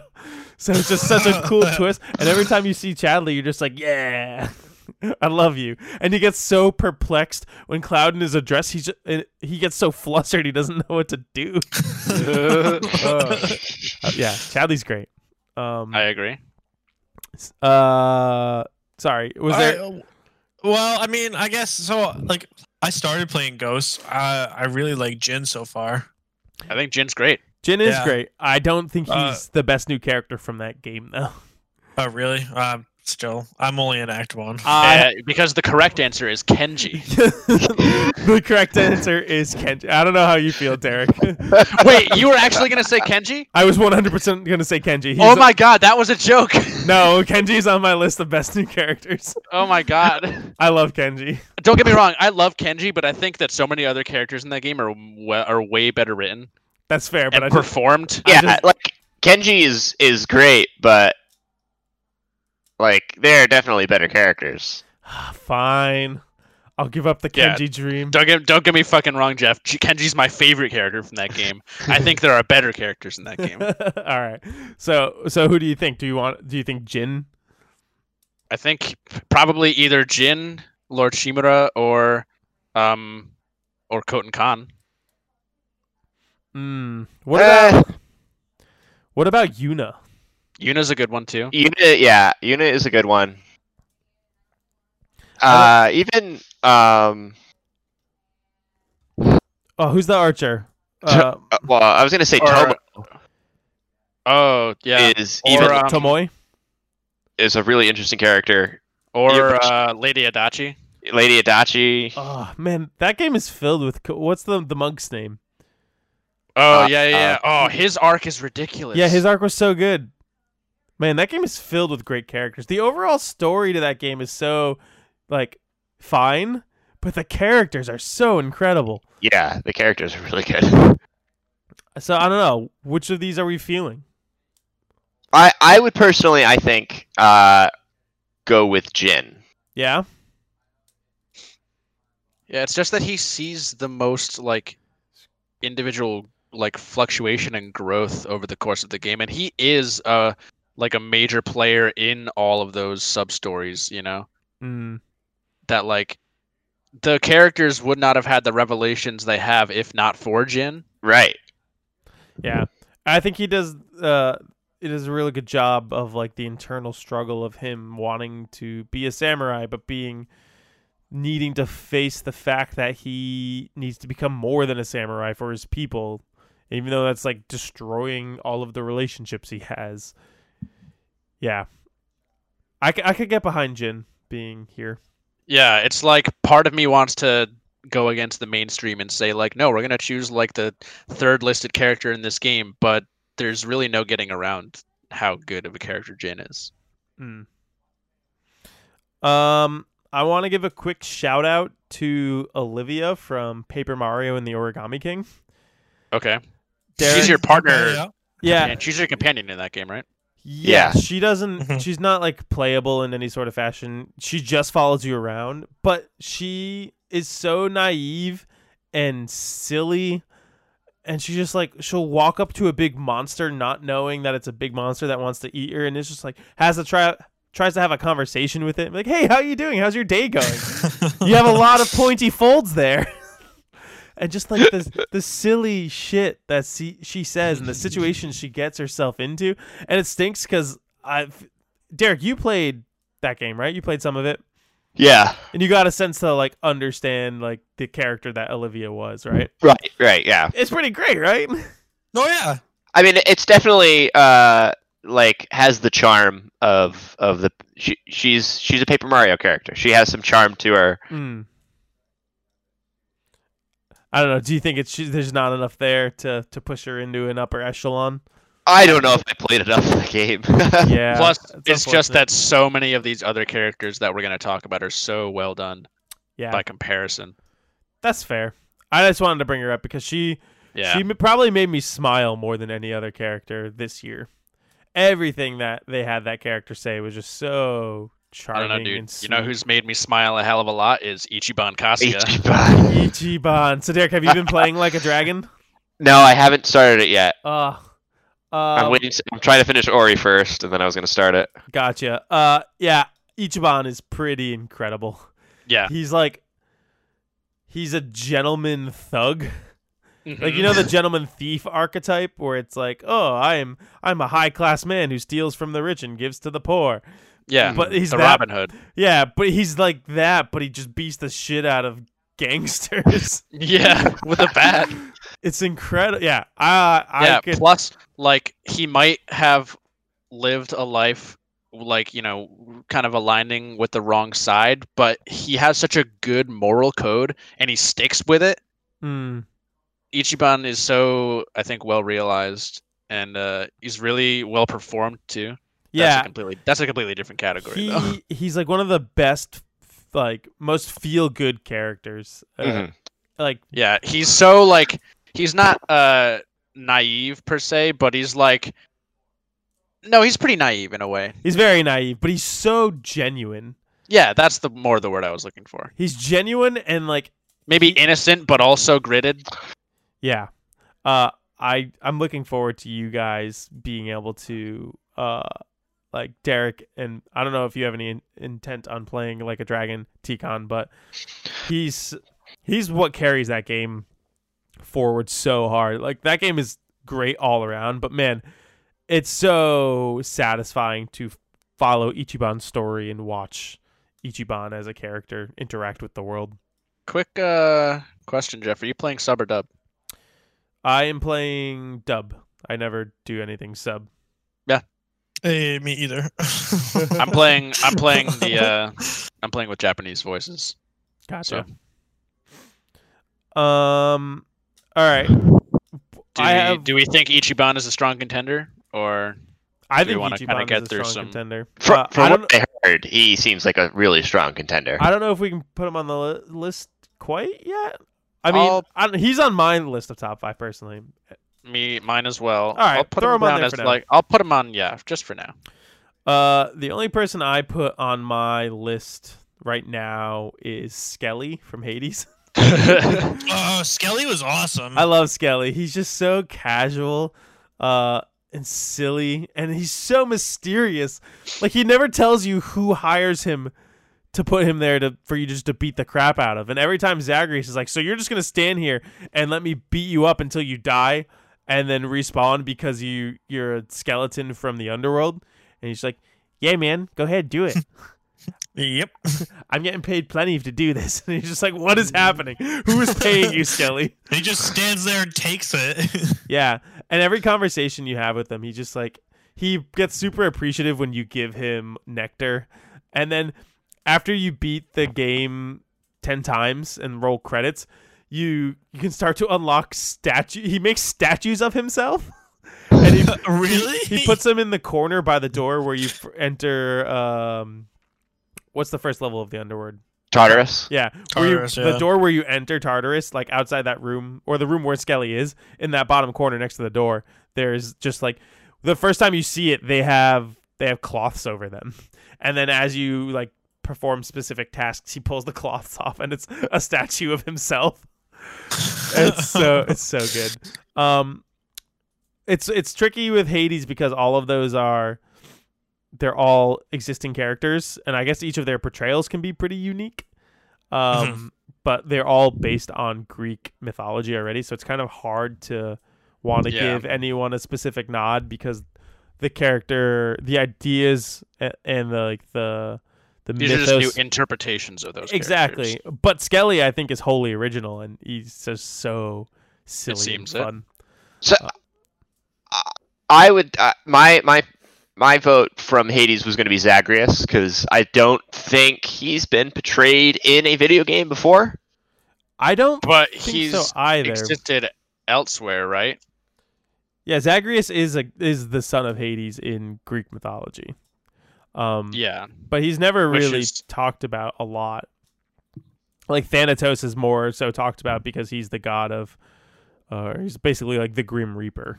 Um, but like you never see anything about Zagreus, and I love Zagreus in this. Just his, the way he's portrayed, and he's so casual, and nonchalant, but so passionate about the things. But he never loses his cool Mhm. yeah, I don't know. I've always, I've always, in my entire time playing that game, I've always really loved Zagreus as a character. So I could get behind that, Derek, if we all want to agree that he uh, is original enough to be considered.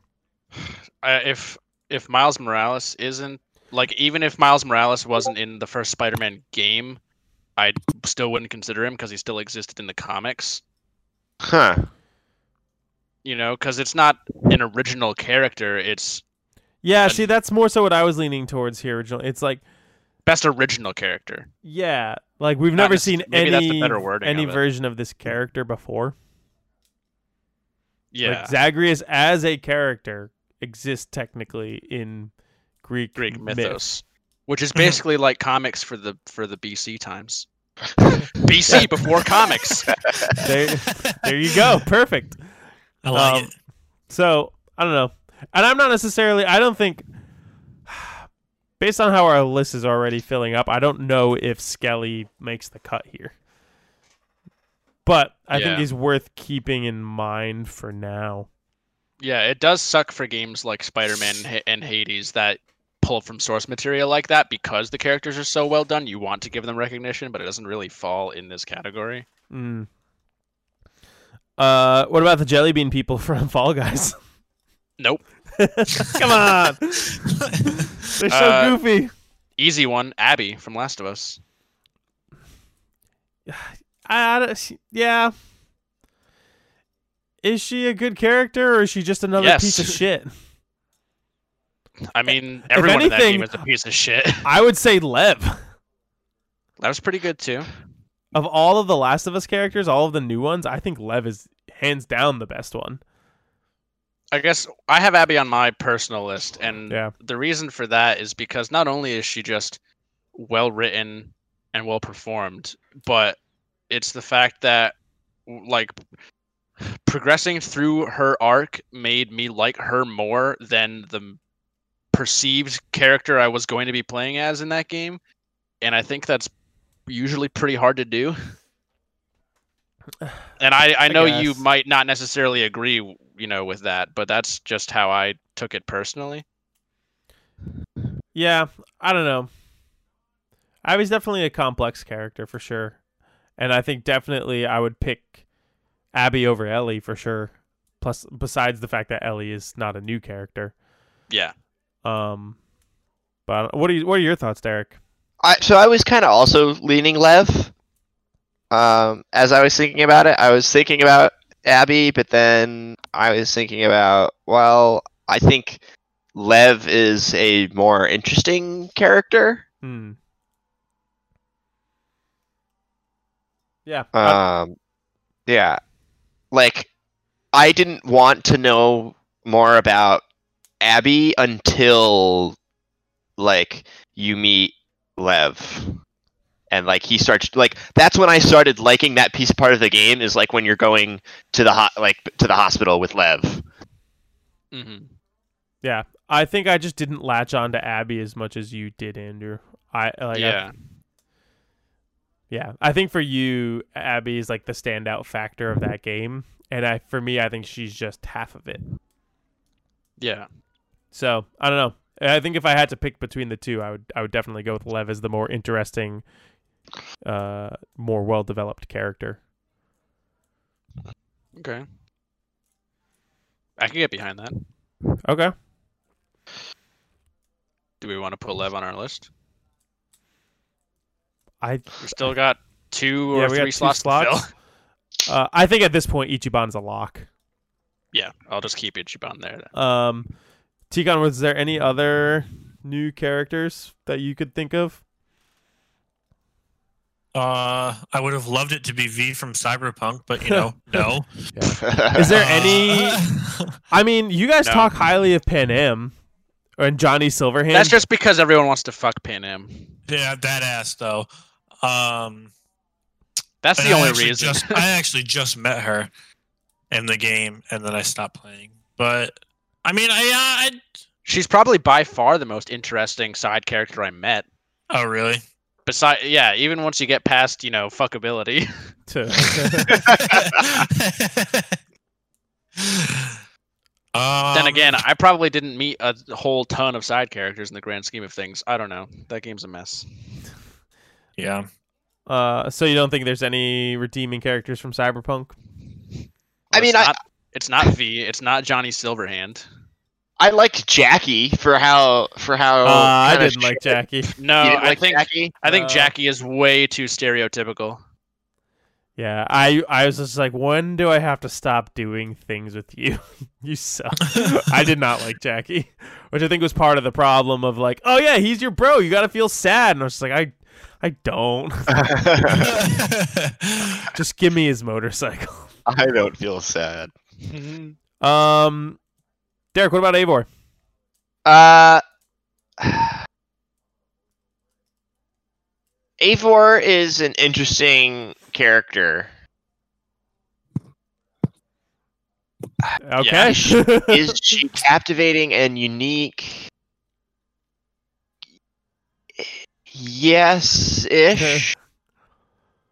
okay. Yeah, I don't. There's no. There's no real characters yet that have really like captivated me in in that game. Besides, I guess Eivor. Um, did have you have you played any more of it at all? I did some stuff in in London. Uh, I got to the area. I saved those two people. Um, at like what you build the longhouse. Yeah. And yeah. then I just Oh, started, yeah. and you were like, yeah, just start doing stuff there for a little bit, and I didn't. I just started running around and exploring.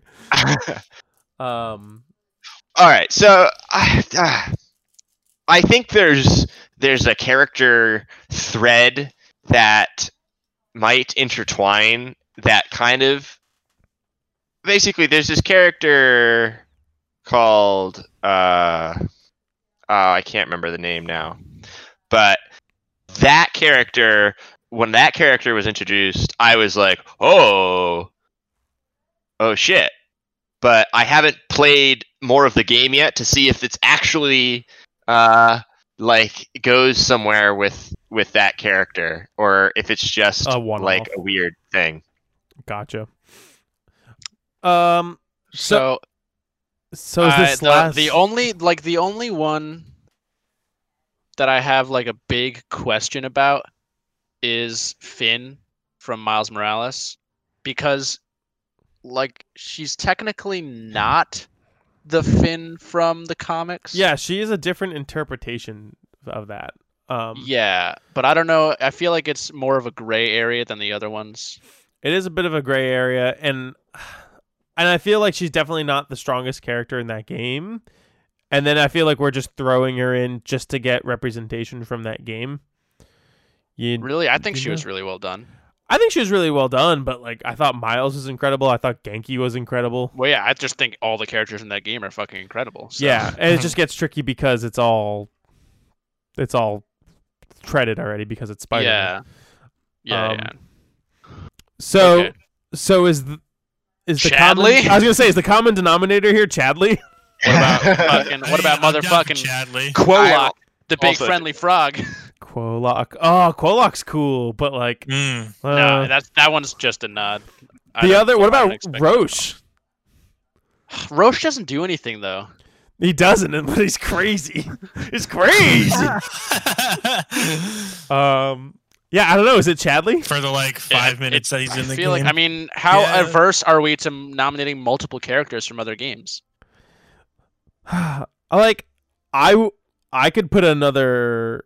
I could put another Bugsnax character. I could put another. See, I feel like all the. Grumpuses are fulfilling a same thing, like a same general concept. But I could definitely see another It was more of ghost. an example, but sure. Yeah, I could see another ghost character here. I think it's either Chadley or another ghost character, like Yuna or something. Chadley's super great, but I think another Ghost character is probably more deserving. I don't know. What do you think, Derek? But I I don't know. under- Chadley's but I- pretty cool. I under I Yeah, understand I- if you want to go with Chadley. I kind of am leaning Chadley. Let's just fucking do All it. All right, Let's- fucking, let's do it. we it. gotta we gotta get through this list eventually. All right, best new character: that was Filbo, what we. Oh, never mind. Filbo Fiddlepie J- of uh, Bugsnax, Jin Sakai from Ghost of Tsushima, Lev from The Last of Us Part Two, Chadley from Final Fantasy VII Remake, and Ichiban Kasuga from Yakuza Like a Dragon. Okay, best performance. Oh baby. Uh, I feel like obviously the the more AAA games here are going to be a little bit more likely to have. Yep. Um, so I think let's start with kind of the biggest game, which is The Last of Us. Uh huh. Abby, Yeah. Laura Bailey Yeah. Absolutely. over Yeah. Ellie. hmm Yeah. Okay, what about Joel? He's not in it a ton, but the scenes he are he's in, he fucking humanizes Joel. Uh, what's his name? What's that actor's name?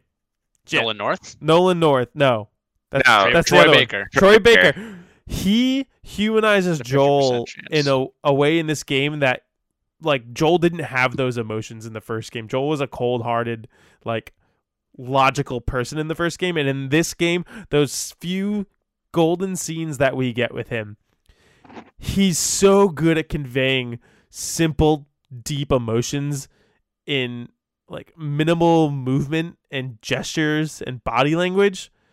Do you know what I'm getting at? Yeah. Yeah. I I do get what you're getting at. Like his performance in those few key scenes, like especially that one with Ellie where he like he gets at the end of the game where he gets choked up. That moment choked me up so much. Yeah. Is I I don't know, man.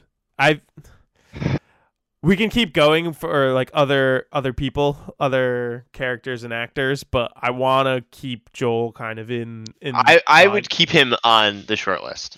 yeah. Okay. All right. Yeah. Yeah.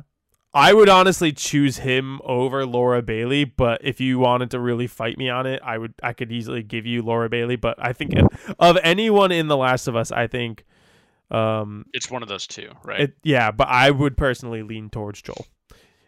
Um we'll we'll circle back. yeah, sure. Um, Nadji Jeter as Miles. Oh, hands down. Yeah. Yeah. I, I don't think there's does anyone I have have no any idea conten- what his name was, but I was just gonna say Miles. Yeah, Yeah, ab- does such a good job. absolutely. Um I think the most standout performance in Final Fantasy VII remake was Briana White as Aerith. You know, I Okay. was just thinking Aerith. I think I have I have Cody Christian for Cloud just I- because he's like literally he's Cloud's perfect voice actor. Yeah, I was gonna agree. I think he nails Cloud. He it's like, and the way like Cloud in the original game was he had no emotion, but he, he gives Cloud the perfect amount of emotion. Yeah, it's and like, like, it's like if 20 years ago I played Final Fantasy 7 and I imagined Cloud's voice like that would have been it. yeah. yeah, and he just pulls off that slight cockiness, but with like a little bit of caring for the people around him. He he does a really really good job. Yeah, he, he But he's also very uh, reserved too. definitely can tell, like deep down, that he really Mhm. does care about the people as much as he tries to act like he doesn't care about anything. And you can he he shows that really well. yeah. Mm.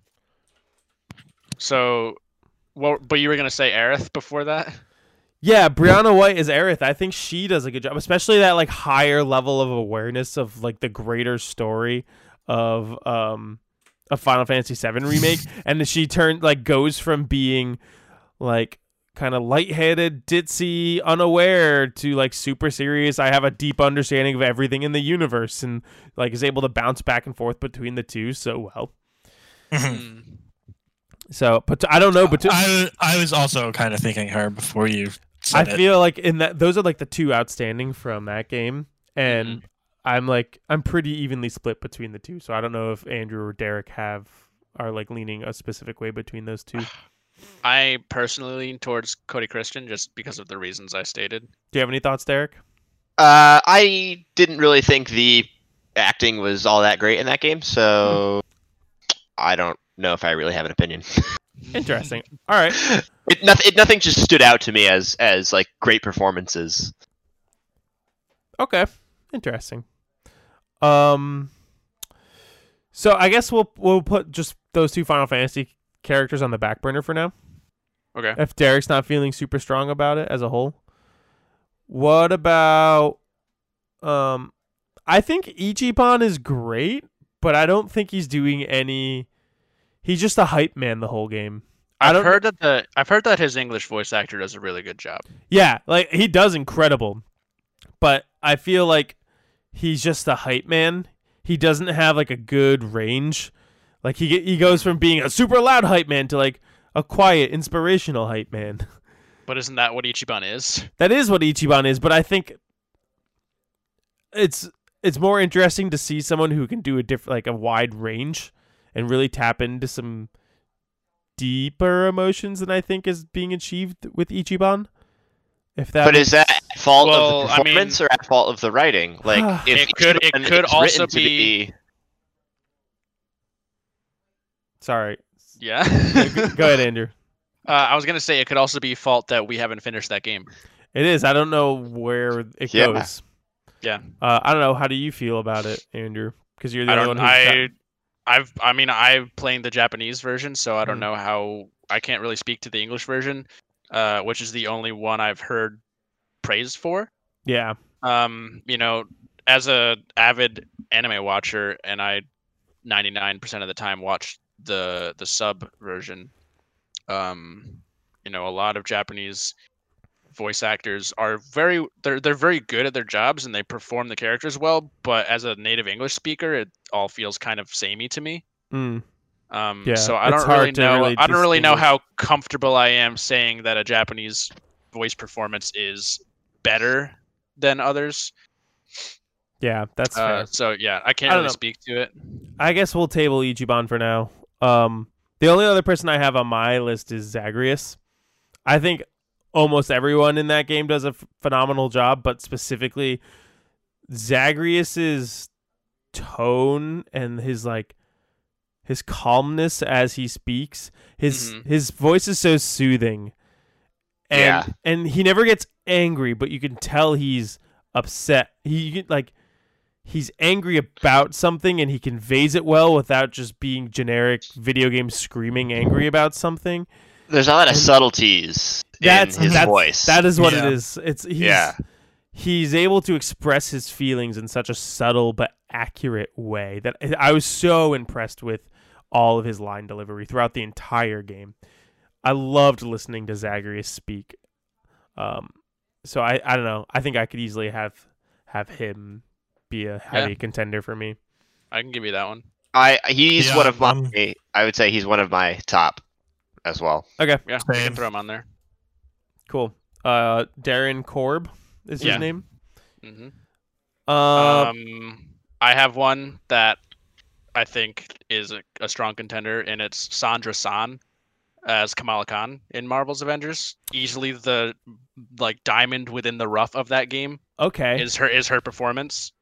I think that's Uh, something I could get behind. Everything, all the yeah. promotional stuff that I've seen is like super positive, uh, or like I am really enjoying all of the enthusiasm and excitement that that character. Yeah, brought. it's definitely a character type that we've seen before, but she just plays it so well, and it's she carries that game for you know lack of a better term. Her and Troy Baker as um as Bruce Banner. Mm. Um, but the Hulk, like all of the other Marvel characters, are people we've already seen in movies, whereas Sandra Saad or Kamala Khan is the new face to kind of this cinematic take. Um, yeah. so I think she's well deserving. I could I easily. know, I yeah, could. I know none of you guys played that, so no, no, no. I could. I could have that on this list easily. I think. Yeah. Sure, I don't. How do you feel there? toss it on. Yeah, I, I mean, from what from what I played of the game, uh, Kamala at least like that she was an interesting character, and and the I've heard I've only heard good things about like the story in that game, so that makes me think that the you know the performance probably is very good. It's just the gameplay that sucks. Yeah, pretty much. Is there anyone in Ghost of Tsushima who you would give performance for?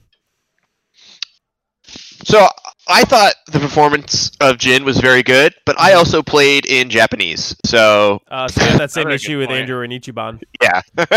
See, I thought the American one was it was it was fine.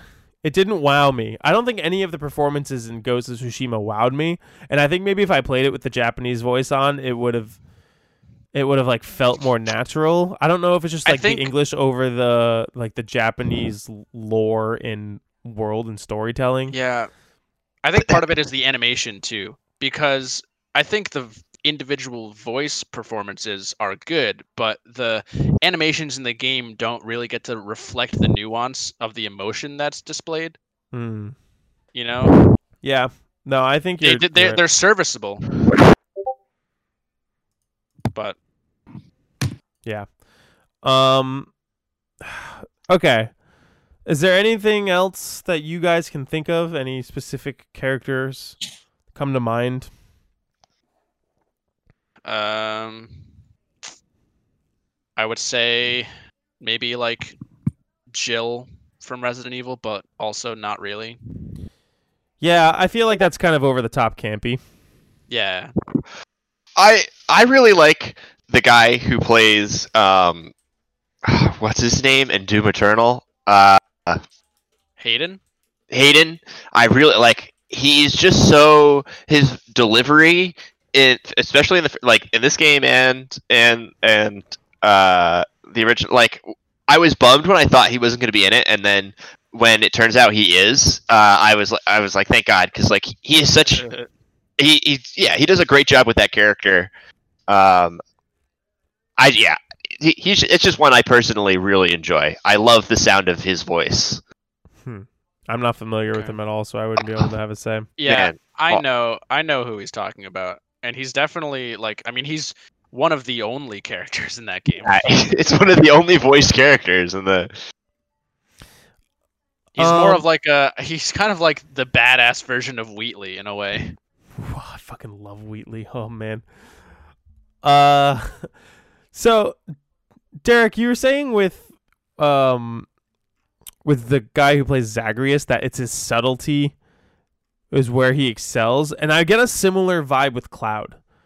Okay. I feel like the subtleness of his performance as Cloud really carries that as like a it's the subtleties that take him from being a stiff, boring character to seeing that he has emotions and is like confused about things. You know, Mhm. it like it humanizes him in a way that he wasn't in the original game. And I think now that you we've talked about it more, I'm definitely leaning more towards Cloud than Aerith. Uh, quote Cody over Briana. Yeah. So, but I think over that, I would, I personally would love to see Joel on this list. Um, not Nolan North, the other one. Troy Baker. Troy, uh, yeah, Troy Baker. Um, Nolan Nolan Baker. no, Troy North. Uh, I don't know. How do you guys feel? Because we only have one slot left, and I feel like we've basically exhausted kind of all of our the ones that we would want to talk about. Right? There's no one else that Yeah. anyone's thinking of. No, I think it's it's probably between Troy Baker and Cody Christian. Um. So how do I'm curious as to how you guys feel about that. I mean, I didn't play Last of Us, so I'm obviously going to pick. Um, Cody is Cloud. yeah, but like I also absolutely loved him as Cloud. Thought he was perfect, and the things that game made me feel, I haven't. A game hasn't made me feel like that in a very long time. Mm. Yeah, I think I think Troy Baker does a really really good job as Joel, but he also already did a good job as Joel in Last of Us. See, I think his performance in and- this is so different than the first game, though. But even even with that, Joel is still an or, an original character to that game, whereas Cloud is an existing character, and I think it's even harder for them to nail to like nail a voice actor so perfectly for an existing character where everybody has a preconceived notion of what he should be. I don't know, know? dude. Because like, there's already been voice acted versions of Cloud, like in Advent Children. So yeah, I and aren't think they I think bad? no, it's fine. It's Is it? totally. I haven't- I haven't seen I, it. it's not nearly as good as this, but it's I definitely also still Need fine. to see that. I don't know, dude. Just the level of depth and emotion that you get from fucking uh not Nolan North. Troy Baker. Baker. It's I, it's insane to me. Like the he has we've been talking about subtlety and expressing emotion through subtlety and I thought no one did it better this year than those couple of scenes with Joel in The Last of Us Part 2. I would lean more towards Joel than Cloud personally. hmm I don't know how you're how you're feeling, Andrew. Yeah, I mean, like Joel didn't really stand out to me personally in this game, but I obviously see where you're coming from. Yeah, It's tough. It is tough. They're both they're both really good. I would get rid of Laura Bailey and put both of Cloud and Joel on, but See, I, I wouldn't get rid of Laura Bailey for for Joel. Yeah, neither would I. for Joel, all right. So, so should we just commit to the Cloud voice actor then? Because I know T-Con is fighting very hard for him. Andrew, you're leaning more towards him. yeah, Let's we- do it. Yeah, Okay, Cloud yeah. all day. you think? All right, go with uh Cody. What's his face? Okay. All right. So let's do one more category for this episode. Uh, we're gonna split it right down the middle. This is first year doing game of the year stuff, so we're getting a sense of how our process kind of works. Well, Um, do you want to sneak in best multiplayer since I think we can probably snap that out? Do you yeah, want that'll be pretty easy. do you want to do that one? Yeah, here we go. Alright. Ready? Valorant. Yes. Ghost Ghost of Tsushima. Yes. Uh Fall Guys. Fall Guys. Yeah. Uh, the game. Hang on. the The multiplayer thing is the game which offered the most dynamic and varied multiplayer or co-op experience. Yeah. So Valorant, Ghost, Fall Guys. Fall Guys. Um Warzone. Warzone, Warzone was good. really good. It's pretty good multiplayer. so I Um, will say, Black Crucible. Ops just recently, So, Black Yeah, Ops you just said- recently put in Prop Hunt, and dear God, uh, granted it's from like Garry's Mod and TF2, but they put their own version of Prop Hunt. It's so much fun. I've been playing it a ton with like my I don't know brother what and cousins. is.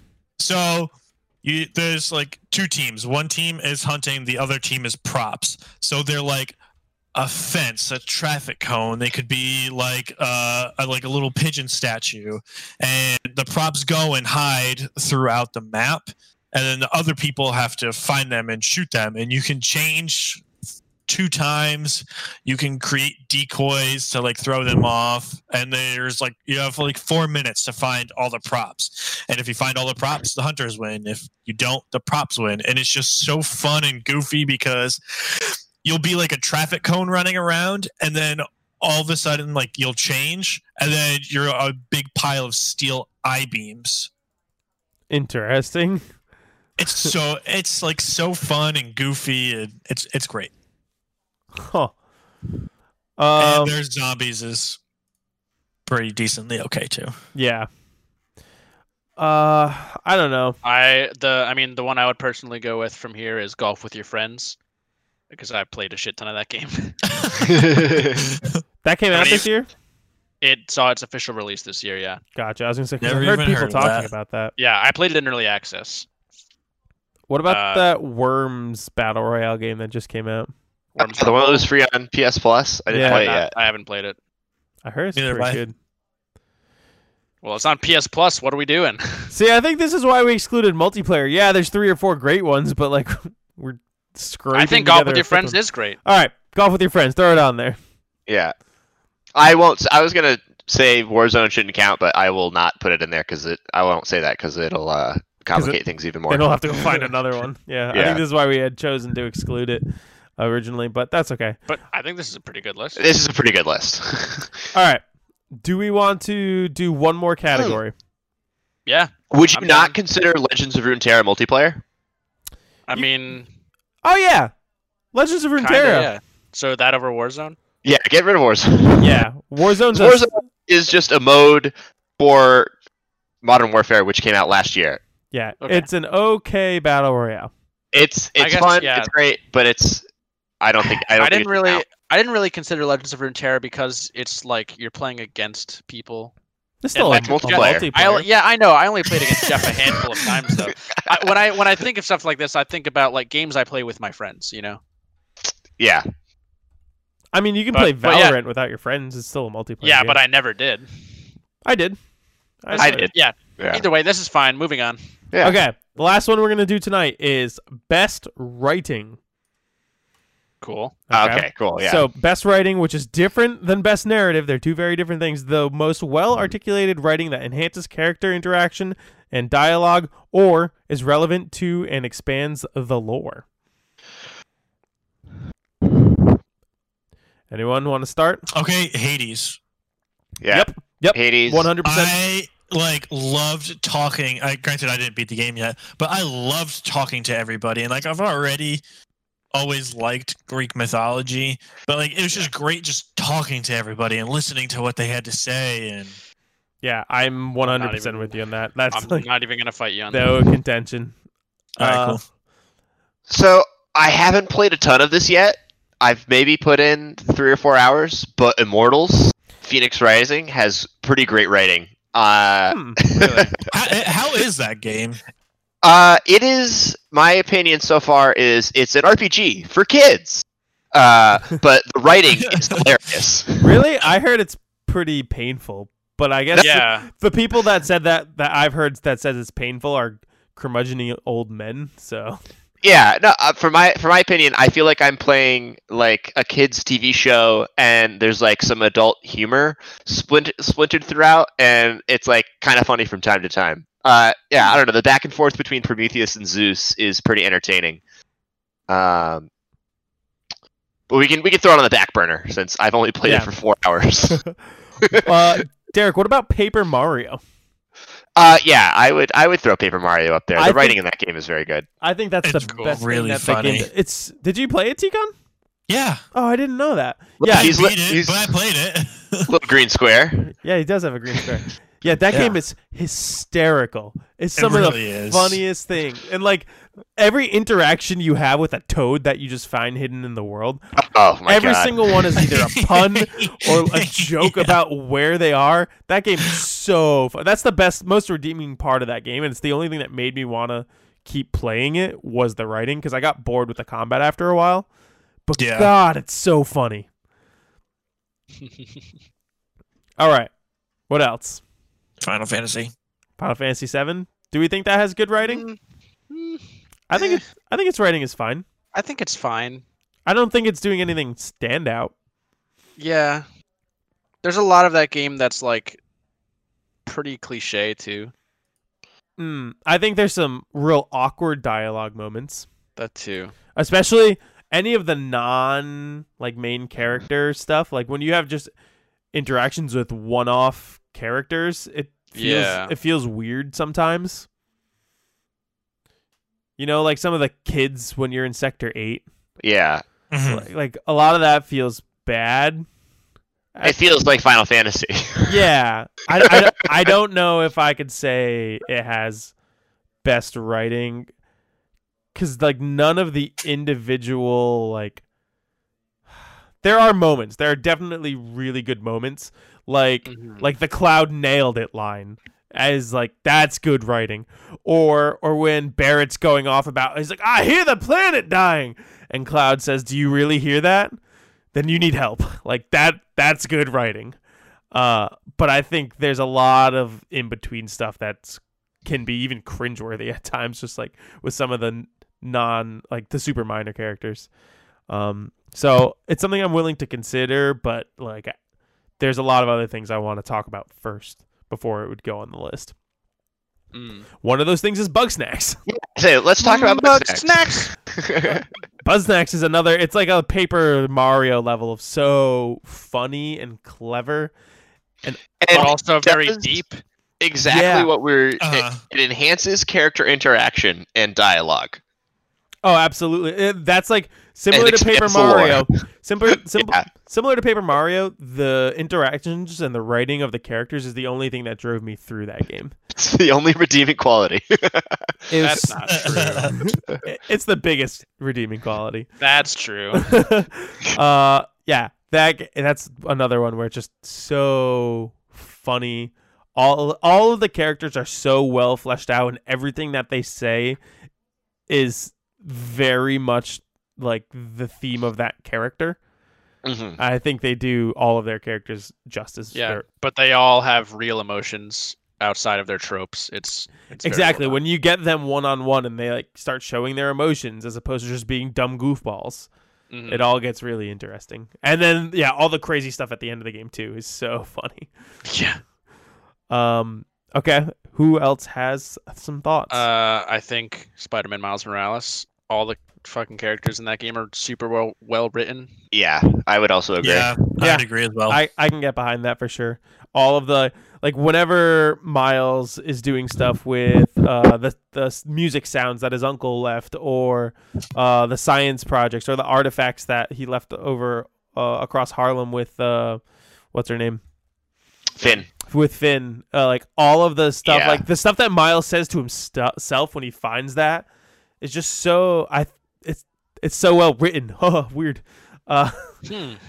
I I think it just does a really good job of fleshing out the character in the world, and it, it makes it feel yeah, lived it in. which- definitely adds like a lot of depth to him. yeah, I 100% agree with that. Um, how about Yakuza? I know Andrew, you're the only other Yeah. person who's played it, and it's. I feel like it probably comes across a little bit less when you're playing in Japanese. I mean, not really, because I'm only reading. I guess that's true. But but I don't I don't know if things are like have different translations and localization. oh, I guess. Yeah. I don't So know there's if there's no way for it's us to actually- compare that uh at this moment. I wonder. I mean, I- the subtitles would be the same as like the subtitles wouldn't change. I guess yeah, the localization of the subtitles would be the same thing. Yeah. I guess They- not necessarily. They might have to change the way they phrase things to make it fit within a certain amount of time. But then why wouldn't they just have the act? I, yeah, I don't know. We, I don't think there should be a difference, but Yeah, I don't know. Yeah. So- either way, the differences can't be so far removed from each other that it would make it two separate experiences. Mm. yeah, I wouldn't see it having any detriment to the writing. Uh, so what what are your thoughts? I I think it's it's pretty good. yeah, I think it's. I don't know if it's super standout. I think a lot of the best stuff are some of the things you're reading in sub menus in that game. Hmm. A lot of the stuff I feel like you're reading is some of the best stuff that like really expands that's- the goofy world and the mind of Jeff. Ichiban. In Hi. order to read something, it has to be written.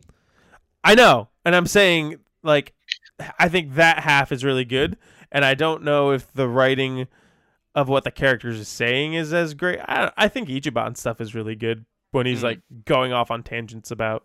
Some of the stuff for the other characters throughout the story gets pretty heavy too. Gotcha. Um, so I don't know. Do you think it's a, a contender? Um, I wouldn't be so quick to say that it is, but That's kind of how I'm feeling it's like, too. but I think if we can't pick another game, then that is like my de facto, like yeah, pick it. That's kind of where I'm leaning. It's like it's good, but is there anything else? Maybe Ghost. What about Last of Us? Is the writing in The Last of Us good? Yes, I think if you look at it from a one character interaction dialogue point, and then also uh, like expanding the lore point, where if you read the like when you read like, Actually, yeah, no, I think it's The Last of Us hands down. throughout the the world, like it's Yeah. pretty good.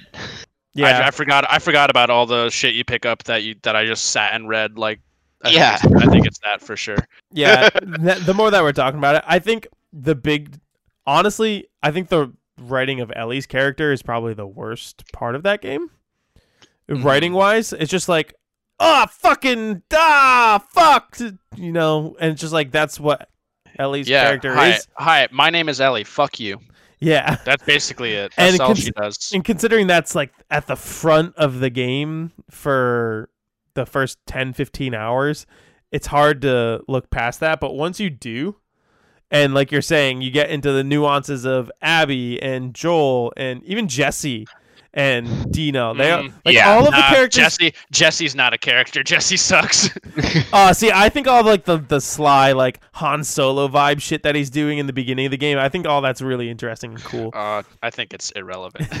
it is. It's entirely irrelevant, but like he's an irrelevant It's- I think it's more interesting than Ellie.